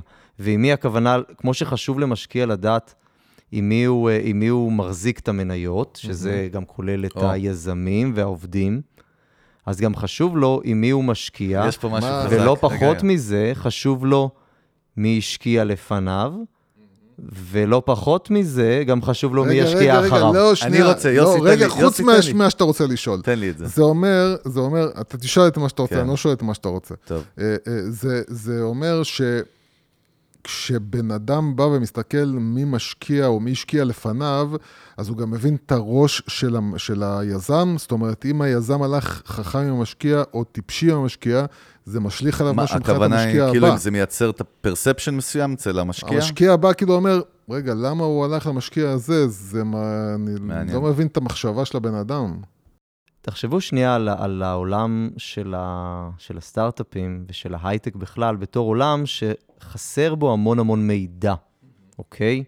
אה, בניגוד לעולם שאתה בונה קניון, אתה יותר קל לך לנתח כמה יעלה לבנות את הקניון, כמה אנשים יבואו, לפי איזה אזור. כן. גם מסעדה נגיד, כן, יש לך פסיליטי, אתה יודע כמה איקס אתה צריך בשביל לכסות, כאילו המספרים מאוד ברורים, זה מה שאתה אומר. ולכן אתה מנסה לגרד מידע, כרגע אני אומר את זה כ- כמשקיע, אתה מנסה כן, לגרד מידע מכל מקום ומכל דבר שאתה יכול. כן. אה, אצלנו, כמו אצל הרבה מאוד משקיעים רציניים, זה בנוי בצורה גם סדורה, אנחנו יודעים מאיפה אנחנו, אה, אה, מביאים איזה מידע, איפה חסר, איפה שחסר, מה עושים כדי להשלים, ואיפה שבסוף יש את החוסרים, אז מנתחים מה הסיכונים, ושוב, אה, סיכון מול, אה, מול תשואה. אם תרצו, נדבר אחר כך מה אנחנו שונים ממשקיעים אחרים, אבל אני חושב שאמרתי את זה כבר קודם, אנחנו מאוד אוהבים כן. את הסיכון, ולכן אנחנו נהיה מוכנים לקחת יותר סיכון. אבל מעבר לזה, אנחנו עדיין משקיע. אתה לא ענינו לשאלה, זה בעצם כשבן אדם משקיע, מסתכל על המשקיעים ש... שהיו לפניו או שהולכים איתו, מה הוא לומד מזה? לא, האם בכלל הוא לומד? יכול להיות שלא. אתה לומד דבר ראשון אם בן אדם אה, בכלל מביא משקיעים. זאת אומרת, שיש מישהו שעושה למשל bootstrap. כן. כן. אה, אחד הקשיים המאוד גדולים ב bootstrap זה לעבור מ bootstrap לחברה לגיוס. שמונעת גיוסים. אה, ו- ואם אתה עושה את זה, אה, למשל, מאוד מאוחר, אז יש לך לפעמים קשיים אדירים, אתה, אתה לא מתאים אפילו ל, לחלק ממשקיעי הון הסיכון. כן. למה? אבל זה מאוד תלוי, שגיא, לא, זה תלוי. אם אתה בא כבר חברה שהיא רווחית מ-day one, זה יכול להיות מש... כאילו חיובי, לא? bootstrap זה דבר מאוד חיובי, אני לא, אבל צריך להבין מתי... מתי, מתי bootstrap אה, מתאים להשקעה? אוקיי, okay, אז אנחנו אומרים שבאמת, קודם כל ה perception הראשון שנוצר אצל המשקיע, זה קודם כל אם גייסת בכלל, אז, אז כבר נקודת, מה שנקרא זכות, תיאורטית, תכף נראה מה... מה כן, הלאה. אם גייסת זה נקודת זכות, תכף או, נראה, תלוי ממי גייסת. ממי, זה, זה ודאי השאלה הבאה. זה, זה, זה בדיוק הנקודה, הרי אתה אמרת. אם משכנת את הבית ו- וגייסת מהבנק, אז לא באמת גייסת. לא, אבל אפילו אני מדבר, וזה מה שאני הבנתי ממך, זה שהבאת משקיע, אה, אבל נגיד, הבאת איזה משקיע שהוא... יהלומן. שהוא משקיע שרוצה... טיפש, או כן. שהוא משקיע שמגיע ממקום מאוד uh, פישי, או... יש דברים שאני בתור המשקיע מסתכל מה אני בעצם מסתכל, מה אני מחפש במשקיע שהולך להשקיע איתי. השאלה היא מה, מה הערך שהמשקיע נותן לחברה. אוקיי. Okay. אז ערך אחד זה הכסף בדיוק. שלו. ככל ששוק ההייטק יותר אה, מתבגר, במובן החיובי מתבגר, נעשה ברור, ברור. איכותי ו- ו- ומבין, אז, אז הרבה, יותר, הרבה יותר מסתכלים מה הערך הנוסף. אז אתה מסתכל, האם אותו משקיע, למשל, הוא בעל מניות, אז הוא, תהיה לו השפעה על הבורד, נכון? ברור. תהיה לו השפעה דרך הבורד על מבנה ההנהלה. על כל החברה. אם יש לו מספיק אחוזים. על אסטרטגיית החברה. כן. אתה יודע מה, יש, זו שאלה, שאלה טובה, אם יהיה לו מספיק אחוזים, לפעמים לא, זה יש, גם... אם יש, אם יש משקיע בחמישה אחוזים, אז לא חייב... שכאילו אין לו מקום בבורד. לא חייב. נכון, אז, אז האחוזים שלו משפיעים, אבל תסתכל רגע למקרה שאין אף משקיע, אז אתה אומר אפילו, אז אפילו אין, אין ליזם ממי להתייעץ, אין מי שיגיד לו, אין מי שיצעק עליו, אתה הרי נכון. צריך ביקורת. זהו, צריך להבין את זה. שאתה, יזם חייב שאתה ביקורת. אתה צריך את זה, זהו. בוודאי. אנשים רואים בזה כסתם משהו שמציק. אנשים אומרים כאב ראש, בדיוק, אנשים תמיד אוהבים... אני לא רוצה שאף אחד יגיד לי כן. מה לעשות. אני לא יודע, אני אוהב עובדים שעושים לי כאב ראש לא, לא, ומביאים לי ביקורת. אה, אז, אז אני אומר, אתה, אנחנו אומרים קודם כל שמשקיע, הוא היום, מאוד חשוב שהוא יהיה אסטרטגי ולא כסף טיפש, מה שאנחנו קוראים לו, נכון? זאת אומרת, אתה מאוד בעד זה באופן כללי. אני, אני חושב שמשקיע צריך להביא תועלת מעבר לכסף. עכשיו צריך לשאול איזה סוג של תועלת. יש משקיעים שהתועלת שלהם היא... אה, קשרים, נטוורקים. היא קשרים. יש משקיעים שהתועלת שלהם היא שהם אסטרטגיים, שהם יכולים לסייע כן. לך בתיקוף שוק.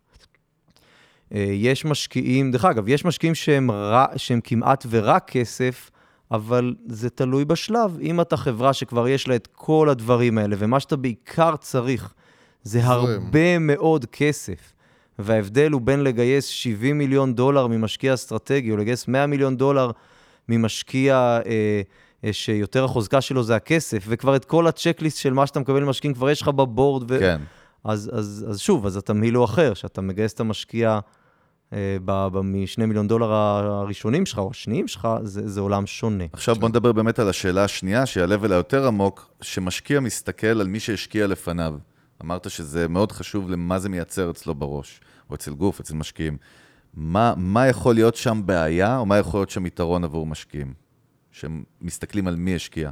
לא, אתה טעית בשאלה. למה? זו לא השאלה? כי השאלה נשאלה. מה שאתה רצית לשאול זה, ספציפית לגבי המקרה לא, שלנו. לא, זה משהו אחר, תכף נגיע לזה. אבל לא נכון, זאת השאלה, עוד לא דיברנו על זה. נכון, לא. שגיא, התבלבלנו עם עצמנו, סליחה, אנחנו... לא יודע, דיברנו על זה. לא דיברנו, לא נכון.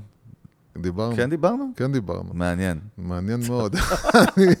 עכשיו תשאל את השאלה שאתה בוער לשאול. אוקיי, אוקיי, אז. יצא לנו ממש השבוע, אה, אנחנו בקשר עם איזשהו יזם שיש לו מוצר מבריק, באמת, יש פה שתי שאלות לשאול בקשר אליו, זה מעניין בכלל. ארכיטקט תוכנה, בחור שחי את זה, טכנולוג אמיתי, גיק אמיתי, קלאסי by the book, שהוא לא מבין בביזנס, והוא מבין בטכנולוגיה, והוא פיתח משהו מצורך שהיה, הסיפור הקלאסי. הוא הגיע אלינו, נהיינו באיזשהו קשר, היה חיבור, היה bonding מאוד טוב, ו... ואז גילינו שיש לו מכר שלו, שאין לו שום קשר, אה, אין לו שום קשר. ל business העתידי שיכול להיות מה... מהסטארט-אפ הזה. ו... ויוצא מצ... מציאות שהבחור הזה כאילו רוצה באיזשהו, בגלל איזה אינטרס קטן, הוא שכנע אותו להכניס אותו איתו. השאלה שלי בגדול היא כזאת, עכשיו יש לי משקיע פוטנציאלי שבא למוצר כזה עם יזם מבריק, ופתאום הוא רואה שבאיזה 10% equity יש מישהו לא קשור לכלום, שגם קשה מאוד להסביר למה הוא שם, אבל יצא שהוא קיבל את ה equity בהתחלה, בהתחלה.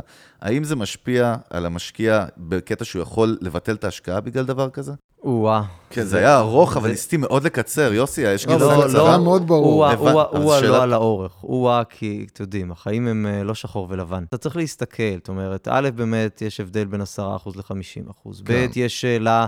האם הוא עכשיו יושב בבורד, ובבורד יש שני אנשים, אז, אז בלי שהוא מרים את היד לא קורה כלום, והוא נעל את כל, ה, את כל המיזם. בסדר? למשל. כן, כן. נגיד. אמ, אז זה, זה מקום אחד. מקום שני, יכול להיות שזה בן אדם מדהים, שבא, אתה יודע, שבא לחבר ונתן לו איזשהו, אה, אה, איזשהו פוש כי הוא, כי הוא מאמין בו. נכון. ומגיע הסבב הבא, והוא זז הצידה, ו... לא, זה אין בעיה, זה אז... כבר הגעת אחרי הסבב הבא. לא, אבל בסבב הבא, מי שבא כן. לשים את הכסף אומר, איפה הוא יהיה אחרי הסבב. בסדר, בדילול, כאילו, לא, אתה מתכוון. אבל זאת, אבל לא, זה לא העניין... רק בדילול, האם אני אמשיך להיות איתו בבורד? האם התחתנתי גם איתו? האם... לא, ה... זה, אבל זה, זה בדיוק השאלה, האם בכלל יש, זאת אומרת, צריך להבין, כי זה קורה, דרך אגב, לא רק במקרה שלנו. נכון, נכון, זה, זה קורה. עם כל מיני חבר'ה שאתה יודע, הם מאוד תמימים, ואז באים אליהם אה, חברים שלהם, שהם לא מבינים מה חיים, אומרים להם כאילו, יאללה, בוא אחי, אני אעץ לך קצת, אני אעזור לך. אבל אני רוצה להיות שותף שלך. תן לי 25% equity בסטארט-אפ, ואחרי זה נגיד הוא הולך לגיוס. אפילו, אפילו לא 25, אפילו לא משנה. אנחנו באמת על ה-10 האלה. הסצנריו סגור. אבל עדיין, כן. האם זה משהו ש, ש, באופן כללי, משקיעים עכשיו, שהם רואים תמונה כזאת, זה גורם להם... אני רוצה להגיד, לדייק, uh... רגע, אני רוצה לדייק, סליחה שאנחנו כאלה אגרסיביים, אני רוצה כן. לדייק את יוסי. scenario, יושבים שלושה co-founders, יושב המשקיע, יש את uh, X, Y ו-Z. Y הוא זה שפיתח את הרעיון, X הוא איש, הוא איש marketing מטורף ומיתוג ושיווק, והוא יודע את האסטרטגיה. ו-Z לא קשור לכלום, הוא לא יודע על מה הם מדברים על השולחן ויש לו equity והוא בא.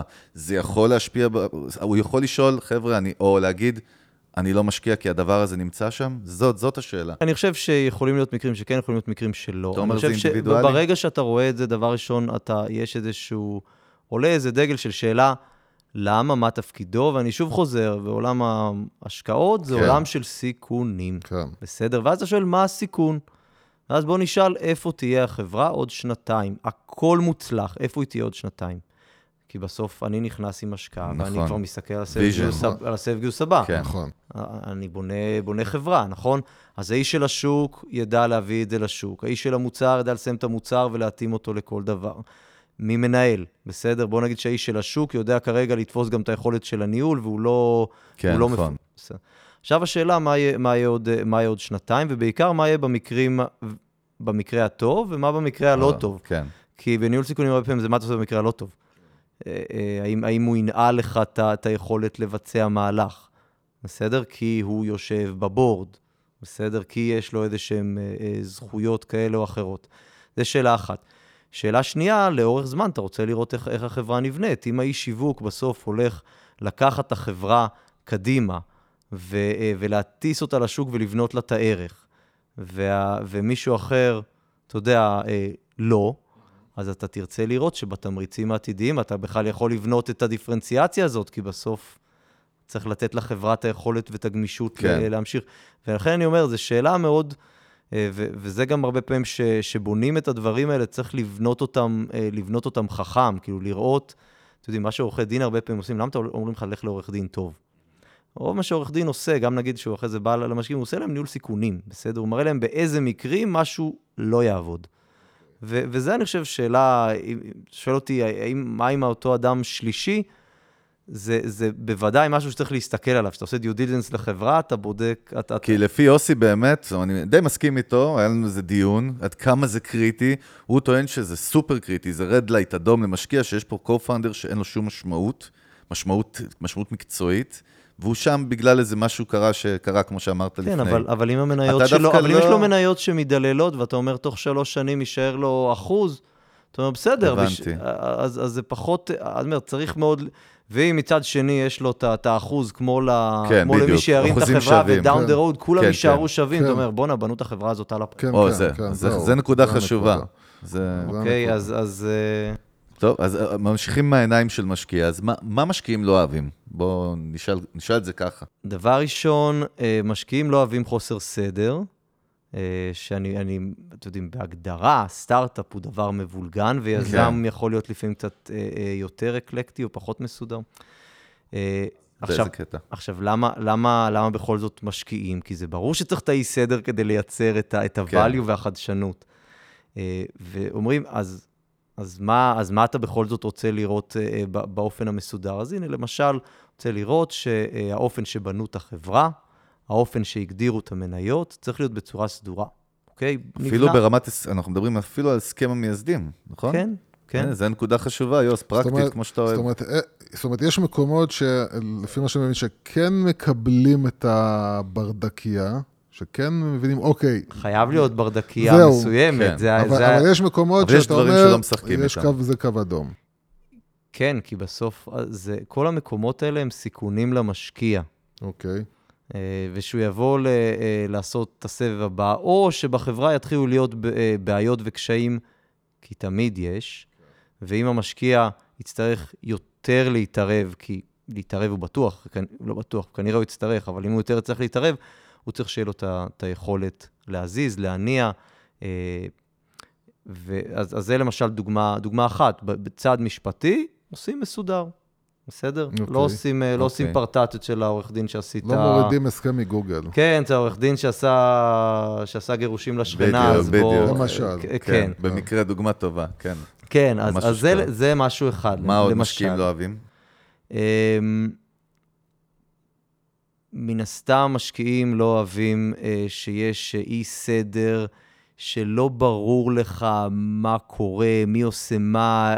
אתה רוצה אנשים שיגידו לך את האמת, ברור, אה, יסתכלו לך בעיניים. אתה יודע, אצלנו אנחנו שולחים צוות לחברה, לכל חברה, היום זה עבר לזום, אבל עדיין אה, זה, זה מפגש אישי. אתה רוצה שאנשים יסתכלו לך בעיניים, תוכל לדעת שמה שהם אומרים לך זה אמת, גם אם האמת היא, אתה יודע, לא יפה או הרבה- קשה. כי הרבה פעמים יזמים כן אה, מנסים, אה, אתה יודע, אה, ברור. להיכנס למוד של מכירה, אז הם מנסים כאילו, הכל בסדר, הנה הם מערבבים. אז- נכון. אז זה משהו שאתה אתה אומר, צריך- עדיף לא לערבב ועדיף להיות עם המציאות הקשה מול העיניים.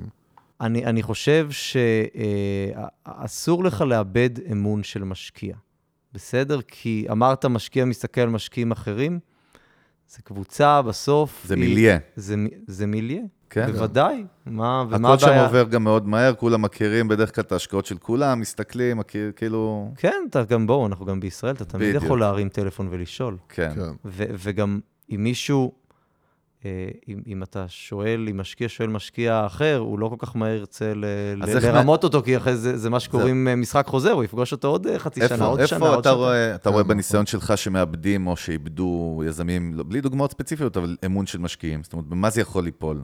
כמו שנגיד, דוגמה אחת שאמרת, זה באמת מה, לייפות מספרים, ב projections, ב timeline שאני עכשיו בונה ב vision שלי. הרי זה vision בסוף, אף אחד לא יכול באמת לאמוד אותו, זה גם tricky, אתה יודע. נכון, אבל אתה בסוף, אה, אה, הרי כן, אתה מוכר חלום. נכון, אבל אתה צריך ל- לראות, ל- לראות ולהראות עד כמה אה, החלום הזה יכול להיות מחובר מציאותי. זה. זה, זה לא ב-100%. אם הוא היה ב-100% מציאותי, אז זה, זה לא היו קוראים לזה לא הון כן, סיכון נכון, ולא, נכון. ולא חדשנות. מצד שני, הוא גם לא יכול להיות ב-0%, כן? או, אוקיי, או, אז- ב- או ב-1%, כי, כי אז המשקיע זה לא, לא, לא משקיע בשביל 1 ל-100, זה לא לוטו. כן. ואוקיי, מה עוד? יש עוד איזשהו תובנות על מה משקיעים לא אוהבים, מה משקיעים כן אוהבים. אמרת, אמרת על טים, דיברנו כבר, זה ברור. טים, אתה יודע מה, בוא, בוא נלך מוצר רגע. דיונים אינסופיים, תמיד יש לנו גם עם לקוחות שלנו, עם חברים שאנחנו אה, בעצמנו, אבל עד כמה חשוב היום לבוא עם, אה, אתה יודע, אם פעם זה היה בעידן של, אתה בהוליווד כותב אה, רעיון לתסריט על מפית ומוכר אותו. לאיזה חברת הפצת קולנוע, או לא יודע מה, הצטבחתי מהפצת הפצת קולנוע. קולנוע, כן, כן, זה היה נשמע- מו- תגיד, מושג. יוניברסל, בקיצור, אתה מבסוט? כן, את זה? עד כמה, עד כמה היום צריך לבוא עם משהו שאתה יכול להרגיש או- אותו, לה- או... כאילו ה-POC או המוצר או הפרוטוטייפ, אתה יודע, הדברים האלה, עד כמה הם חשובים, או מצד שני, באים לך שלוש חבר'ה שהם קצינים בכירים ב-8200 שהשתחררו, אומרים לך, תשמע, הנה הצ'ארט, הנה הרעיון שלנו, זה הולך זה, האם כאילו על זה אפשר, יכולים לה, להשקיע בהם או שאנחנו בעידן אחר? אתה יודע, ב- היו בש- פה הרבה שאלות, ב- נראה לי. בשנת 2000, אה, בבועה, כן. בבועה של ה dot com, אז זה היה סיפורים על האנשים שהיו מגייסים. נכון, מ- נכון. נכון. לח- לאתר למכירת אה, אוכל לכלבים. Eyeballs. אתה זוכר את מדד לא. ה eyeballs? לא, זה לא מה... תזכיר לנו. באתרי eyeballs. כן, כן. כן, כן, כן. באתרי אינטרנט, כמה כמה eyeballs יש כן, לך. כן. אה, זה- אוקיי. זה היה זה היה המדד. המדד. אמ, היום מעדיפים אה, מדדים יותר אה, יותר איכותיים. כמובן שכמה שיש לך משהו יותר, אה, יותר מוחשי, יש לזה יתרון מהמקום, שוב, שזה מראה את ההיתכנות שלך הטכנולוגית. אם הרצת אותו באיזשהו מתאר שמראה את המציאות, אז יש לך היתכנות אה, אה, טכנולוגיה בביצוע בסביבת אמת. אם עברת מול, אה, אה, למשל, בעולם הרפואי מאוד חשוב קובעי דעה. בסוף, למה רופא מחליט אה, שהוא עכשיו ישתמש במכשיר מסוים, בפרוצדורה אחרת שדורש, ש, שהמכשיר הזה דורש, או, או בתרופה חדשה? הוא מתבסס בסוף על, על איזה שהם אה, אה, קובעי דעה, בסדר? אה, בעולם שלנו אינפלואנסרס, בוא, בסופו של נכון. דבר. כן. אז לקחתי את הדוגמה לדוגמה היפה שכולנו רוצים כן. לחשוב, ש, שרופא שהוא. ה... כן, שקולגייט, אם ממליץ לך נגיד על קולגייט, אז אתה זה, אבל אתה לא יודע שיש רופא אחר שממליץ על uh, משהו אחר. נכון. אבל אתה, אתה רוצה לראות בסוף, נניח במוצר רפואי, שהצלחת להגיע לקובעי דעה, כן, שאתה יודע חשוב. שאחרי זה הם גם אמרו דעתם, ואז אחרי זה יש סיכוי גבוה שהם הסכימו להיות המשתמשים הראשונים, אפרופו השיחה על אימוץ החדשנות ב. אה, דובא- באמירויות, בדובאי, כן. באמירויות. אה, ואחרי זה אתה תוכל ללכת אה, ולעשות scale, scale בשוק. מעניין. זהו, אני אחבר לך את זה לעוד שאלה. זה מעניין עד כמה יש לזה impact. הרי הרבה פעמים אנחנו, שמקימים סטארט-אפ, אז מקובל או נהוג להביא board, או advisory board, נכון?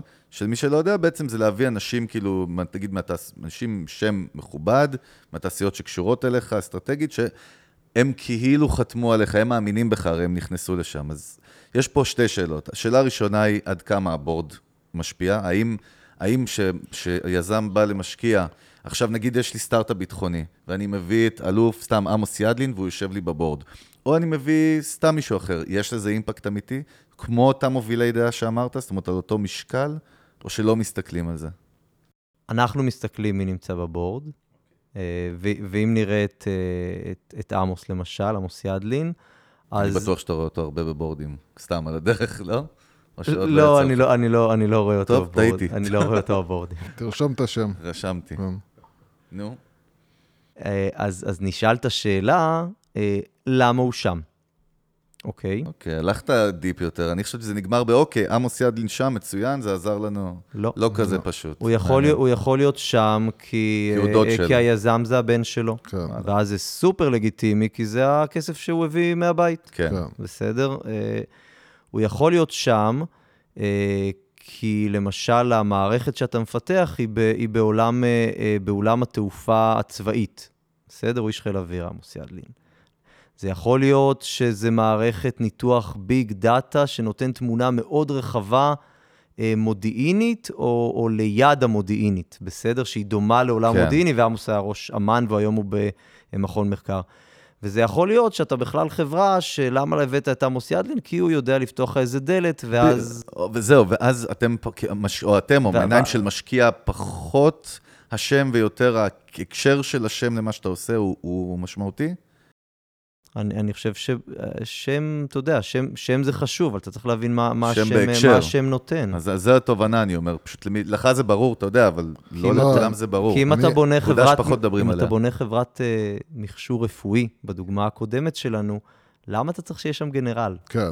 אני אביא, פרופסור רפי קרסו יהיה לי make sense. אתה יודע, בעולם הפרסום, בעולם שלנו זה גם, באמת תמיד אנחנו מדברים על זה, שהרבה פעמים מביאים פרזנטור, אתה יודע, שאין לו שום קשר למה שהוא מוכר, ואין אין לזה חיבור. אתה יודע, יש endorsement ויש פרזנטור. אבל מה. התחום של רפי קרסו? אז רפי קרסו, שאני רואה אותו בבתי אבות, שזה עכשיו לא, הרבה זה פרסום, עכשיו- זה make אני sense. חושב שהם... הם- הוא- אז אתה רוצה המשקיע רגע... אז- מסתכל על. זה יותר עמוק ממה שאתה... לא, בסדר, ברור הוא- שיותר הוא כאילו עמוק. מסתכל על זה פחות ברמה של הבאת סלב רופא, אלא בסדר, הבאת סלב רופא, בעולם האמיתי יכול להיות שזה לא עוזר לי. לא, אני- אני תלוי- לא נתתי זה. תלוי, זה תלוי מי הסלב. אם הסלב שלך הוא, הוא, הוא אדם שמוביל בגרמניה, כן. אתה יודע, למה הוא הביא סלב גרמני? ואז הוא יגיד לך, אני, השוק הראשון שאני נכנס אליו כן. בעולם זה השוק הגרמני, בגלל א', ב', ג', ואז אתה אומר, אוקיי, ואיך מוכרים בשוק הגרמני? דרך, אני אמכור, נגיד, ל-B2C, ואז אני צריך שההמון יכיר, ואז... אתה צריך להבין את הלוגיקה של זה. אני, אני טוב. כן רוצה ללכת לקראת סיום, ו-. ואני רוצה כן ללכת עם איזו שאלה שגם לוקחת את הקטע של כן. האדוויזורי בו בפנים, זה איזה דבר, על מה יזמים מבזבזים את הזמן שלהם, וחבל, זה לא רלוונטי. איזה דברים הם סתם משקיעים בהם, וזה לא עוזר להם בלהביא אנחנו את מדברים הכסף. בשלבי התחלה, אתה מדבר בסיד או במה? הכל, כן. בכלל, באופן כללי. אתה יודע, אם אנחנו, פעם היה PDFים והדקים כאילו של ה-60 עמודים וזה, ואנחנו הבנו כבר שזה כן. לא, לא רלוונטי. אולי זה כן. וואה, אנשים מבזבזים את הזמן שלהם על, על, על הרבה דברים. זה, זה, זה יכול להיות, אנחנו הרבה פעמים, בגלל שאנחנו למשל, במקרה שלנו, אנחנו משקיע מאוד טכנולוגי. בסדר, אנחנו הולכים למקומות שהם, שהם הרבה יותר cutting edge. ואז יש הרבה יותר אה, התחלה שהיא טכנולוגית והרבה יותר צוות שהוא טכנולוגי, ואנחנו רואים הרבה מאוד פעמים שנעשה בזבוז של זמן שיכול להיות לא חודשים, יכול להיות שנים ב-over development. מעניין. אוקיי. אה, ואנחנו רואים לפעמים שחברה שפיתחה את המוצר הראשון, ממשיכה לפתח את המוצר השני שהוא יותר טוב, והוא ימכור יותר, והוא יותר מתקדם, אבל גם נורא כיף לה- לעשות אותו, כי זה להמשיך לפתח. ולמה כי עכשיו... יש להם passion, זה ה passion כן, האמיתי ולמה- שלהם, של זה החבר'ה ה passion, האלה. למה להביא עכשיו עוד אנשי שיווק? זה כן. יימכר, יימכר. כן. I will build it, they will come. אז, אז, כן. אז זה הרבה פעמים בעולם זה שלנו. אנחנו, אנחנו רואים את, ה, את החוסר אה, אה, יכולת, או את החוסר החלטה של המעבר מפוקוס גדול מאוד בפיתוח, לפוקוס ביזנס. גדול מאוד בניסוי הטמעה, לפוקוס מאוד גדול ב- תהליכים בשיווק, עסקיים בכלל. לפוקוס מאוד גדול בסקייל. זה מקום כן. אחד. אה, ומקום אחר זה, זה מה שקראת תהליכים עסקיים. כן, תהליכים עסקיים טוב. בסוף דורשים סדר. וצריך שיהיה לך בארגון טוב, שצומח וגדל, ואתה יודע, בתחום ש, שלנו הוא צריך לגדול מאוד מהר כן. ולהיות מאוד גדול, כי משקיעים בו כסף ש, שנשרף והוא צריך להחזיר מכפילים כן. גבוהים. זה לא צמיחה נכון. אורגנית ככה של bootstrap. אה, במקרה הזה אה, לא משקיעים מספיק ב, אה, ב, בתפעול ובלזכור את האנשי תפעול, שבסוף חברה זה ארגון, וארגון זה מכונה.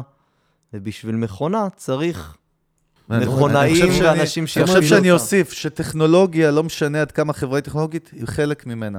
זאת אומרת, לא, בסופו אז- של דבר. אז לא לחשוב רק על המתכנתים, אלא לחשוב ברור, גם על זה האנשי בדיוק מה שהוא שירות, אומר לך. לא רק שירות, יוסי, כל כל ה business side, כאילו זה... לא רק ה business side, מהניסיון בכלל, שלנו, מנהל כמה- התפעול, סמנכ"ל... אתה יודע, כמה יזמים ראינו באמת עם רעיונות מבריקים, אבל הם כל כך שטופים וסגורים ב- בעולם שלהם, שאתה כבר רואה מראש הרבה פעמים שזה לא הולך לקרות, זה פשוט לא יקרה. בגלל שהם מאוד נעולים, כמו שאמרת, הם מקובעים שם, מאוד קשה עכשיו, להתחבר חוץ לביזנס. מבאמת אה, להתאהב בטכנולוגיה ולהתמסר לה ולחשוב כאילו על אוקיי, תכלס צריך אה, ביזנס, יש עוד דברים ברמה אפילו, אתה יודע, של לבוא אליכם אה, למצגות, לבוא, כאילו, שעזבו, זה לא רלוונטי. ת- ת- מה שיוסי שואל, את-. יש מקום עדיין לפיץ' דק ו- וכל הדברים האלה, ודקים בכלל, ופיצ'ים עם מצגות, וביזנס קייס, יש לזה מקום שבאים למשקיעים? אתה יודע, אתה תשמע דעות שונות מ- אני רוצה את שלך, ממשקיעים אנחנו באים לשמוע את שונים. הצבע שלך. אתה עם אה, שתי אני- מיליארד דול, אה, שתי מיליארד שקל מאחוריך, אני- רוצה אנחנו- להקשיב לך. אני בסוף, גם, גם, ברמה, גם ברמה האישית, אוקיי? אה, בל- בלי, בלי קשר לרשות, ו, וגם רשות החדשנות, שבדברים האלה זה, אה, בהרבה מקומות זה, זה דמותה. אה, אנחנו מאוד אוהבים לקבל מידע, ניתוחים, הבנה, תוכניות, להבין מה תוכנית העבודה, מה הפעילות שלך, מה אתה הולך לעשות. האם לקחת בחשבון את כל הדברים שאתה צריך?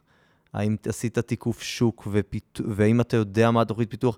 ברור לנו שהדברים עוד השתנו, כן. ברור. אבל אנחנו רוצים לראות ש... שאתה מגיע באמת עם, עם הרבה מאוד חשיבה okay. ש... שהשקעת, ואז התוצרים הם בסוף מה שיוצא מהחשיבה. אני חושב, יוסי, שבאמת ההבדל בין איזה משקיע שהוא יכול להיות אנג'ל, ששם אתה יכול באמת לכבוש אותו, גם אם הוא יבין טוב מאוד, בלי שום דף אחד, שונה מגוף גדול, או אני, ההבדל, כי יש מקום ודאי לביזנס פלן חייב, ואתה יודע את הכל.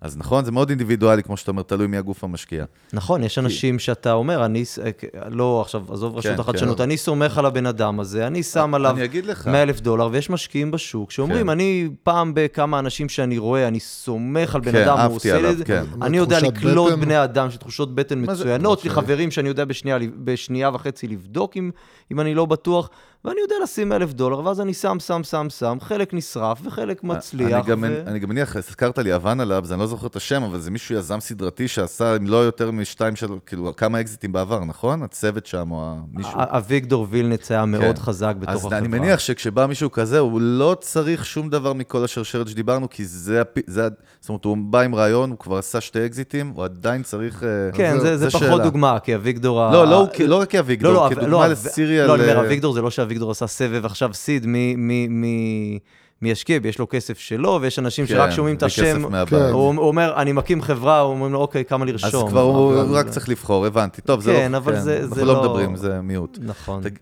יוסי, אני- אנחנו נתכנס, יש לי שאלה אחת דווקא לסיכום, שאלה מעניינת. טוב. לא, אבל אני אתן לך. גם, אפשר לא, שתיים. נדבר. אה, השאלה, אתה יודע, ב- איך קוראים לזה, סדרת מסודרים, בתקופה שכולם אה, רצו ל- לעשות אה, אקזיטים, משהו התבגר ב- ב- אצל יזמים ישראלים בכלל. עוד שוב, זה לא רק, לאו דווקא סטארט-אפיסטים קלאסיים, יזמים בכלל. אה, יש יותר היום דיבורים בכלל בעולם, גם של הגורואים של היזמות, כל ה influencers מחו"ל וזה, מדברים איתך לא רק על אקזיט, אלא על תבנה sustainable business, כאילו תבנה עסק שהוא רווחי והוא סקיילבילי. האם עדיין יש מקום היום לבנות חברה מראש ל exit strategy? זאת אומרת שמראש החברה הזאת נבנית על מנת להימכר, שזאת האסטרטגיה היחידה שלה. יש מקום דבר כזה? אני שואל אותך כשגיא, אתה יודע, בניסיון שלך. תסתכל, א', אה, אה, אנחנו מאוד מאמינים ברשות החדשנות, וזה בצמיחה, וזה גם מגיע מתוך תפיסה של מדיניות, של ה, גם של הממשלה, זאת אומרת, שכנענו בזה את הממשלה, שכשחברות צומחות, הן בסופו של דבר יוצרות ערך עצום למשק. עצום, אתה יודע. בניגוד לאקזיט שמה? מה קורה שם שאנחנו תשמע, יודעים ש- תסתכל על חברה כמו וויקס, כן. כמות האנשים. שהיא מעסיקה. גם מעבר למהנדסים, כי המהנדסים בוויקס, אם מחר בבוקר אה, אה, וויקס הייתה סוגרת, הם היו מוצאים עבודה, אפילו בתקופת הקורונה די מהר, כן. בסדר? נכון. הכמות אנשים שהיא מעסיקה ממעג, ממעגלי בכלל תעסוקה בונים אחרים... עכשיו מבנה מטורף שם בגלילות, בגלילות, משהו נכון. פסיכי לגמרי. כן, אתה יודע למה שם? לא? כי זה יעבור שם הקו של הרכבת מתל אביב, אה. הרכבת הקלה. אז... אה, אז הערך אז- הרבה יותר אז גדול. חברת צמיחה מייצרת ערך הרבה יותר גדול לכלכלה, מייצרת ערך הרבה יותר גדול ליזמים. לא תמיד יהיה להם אולי את הסבלנות לחכות, וזה כבר קשור לזה שמשקיעים חכמים דואגים, שנקרא לרפד אותם לאורך הדרך, שהם יהיו רגועים.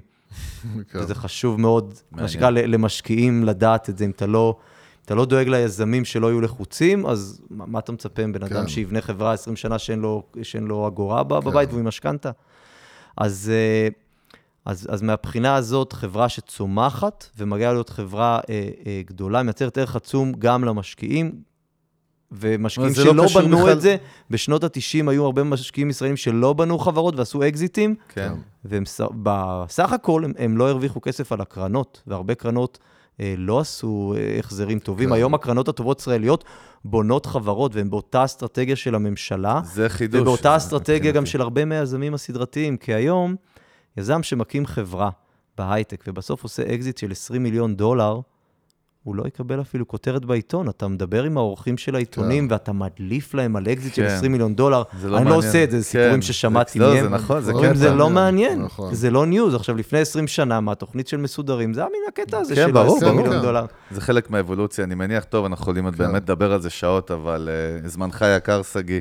אה, ואנחנו באמת, אה, קפל את הבסטה, מה שנקרא. אז אנחנו באמת, קודם כל באמת רוצים להודות לך ולרשות בכלל, שאירחתם אותנו, היה כבוד בשבילנו. אני חושב שהשכלנו, וגם פתחנו פה איזשהו צוהר להמון אנשים שלא באמת מכירים את העשייה שלך, כן, זה שלכם. בהחלט כתובת, זה בהחלט כתובת. אה, וכן, אתם מוזמנים להפציץ. כמה, כמה פניות אתם מקבלים בשנה? סתם, לא זוכר, אלפים? מה זה? כמה, כמה פונים? זה יכול להיות 3,000, זה יכול להיות 4,000, אבל לא, זה, לא הכל זה... לא, ברור. רק חלק זה 99 אחוז מהאקדמיה, מתקבלים, לא, סתם, אני צוחק.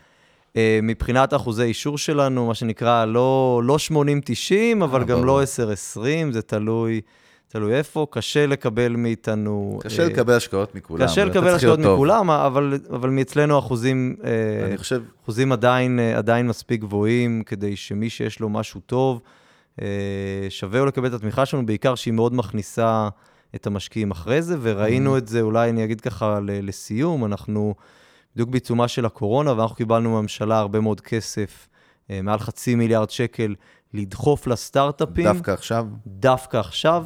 התחלנו מבורך. ב- באפריל, ונתנו תוך ארבעה תשובו, שבועות תשובה, והכנסנו מיליון דולר וגם שני מיליון דולר אה, לחברות, ו, אה, ובאנו לחברה, אמרנו, אנחנו נותנים לכם את השניים, שלושה, ארבעה, שבעה מיליון שקל, אתם צריכים להביא מימון משלים עכשיו, יש לכם שלושה חודשים.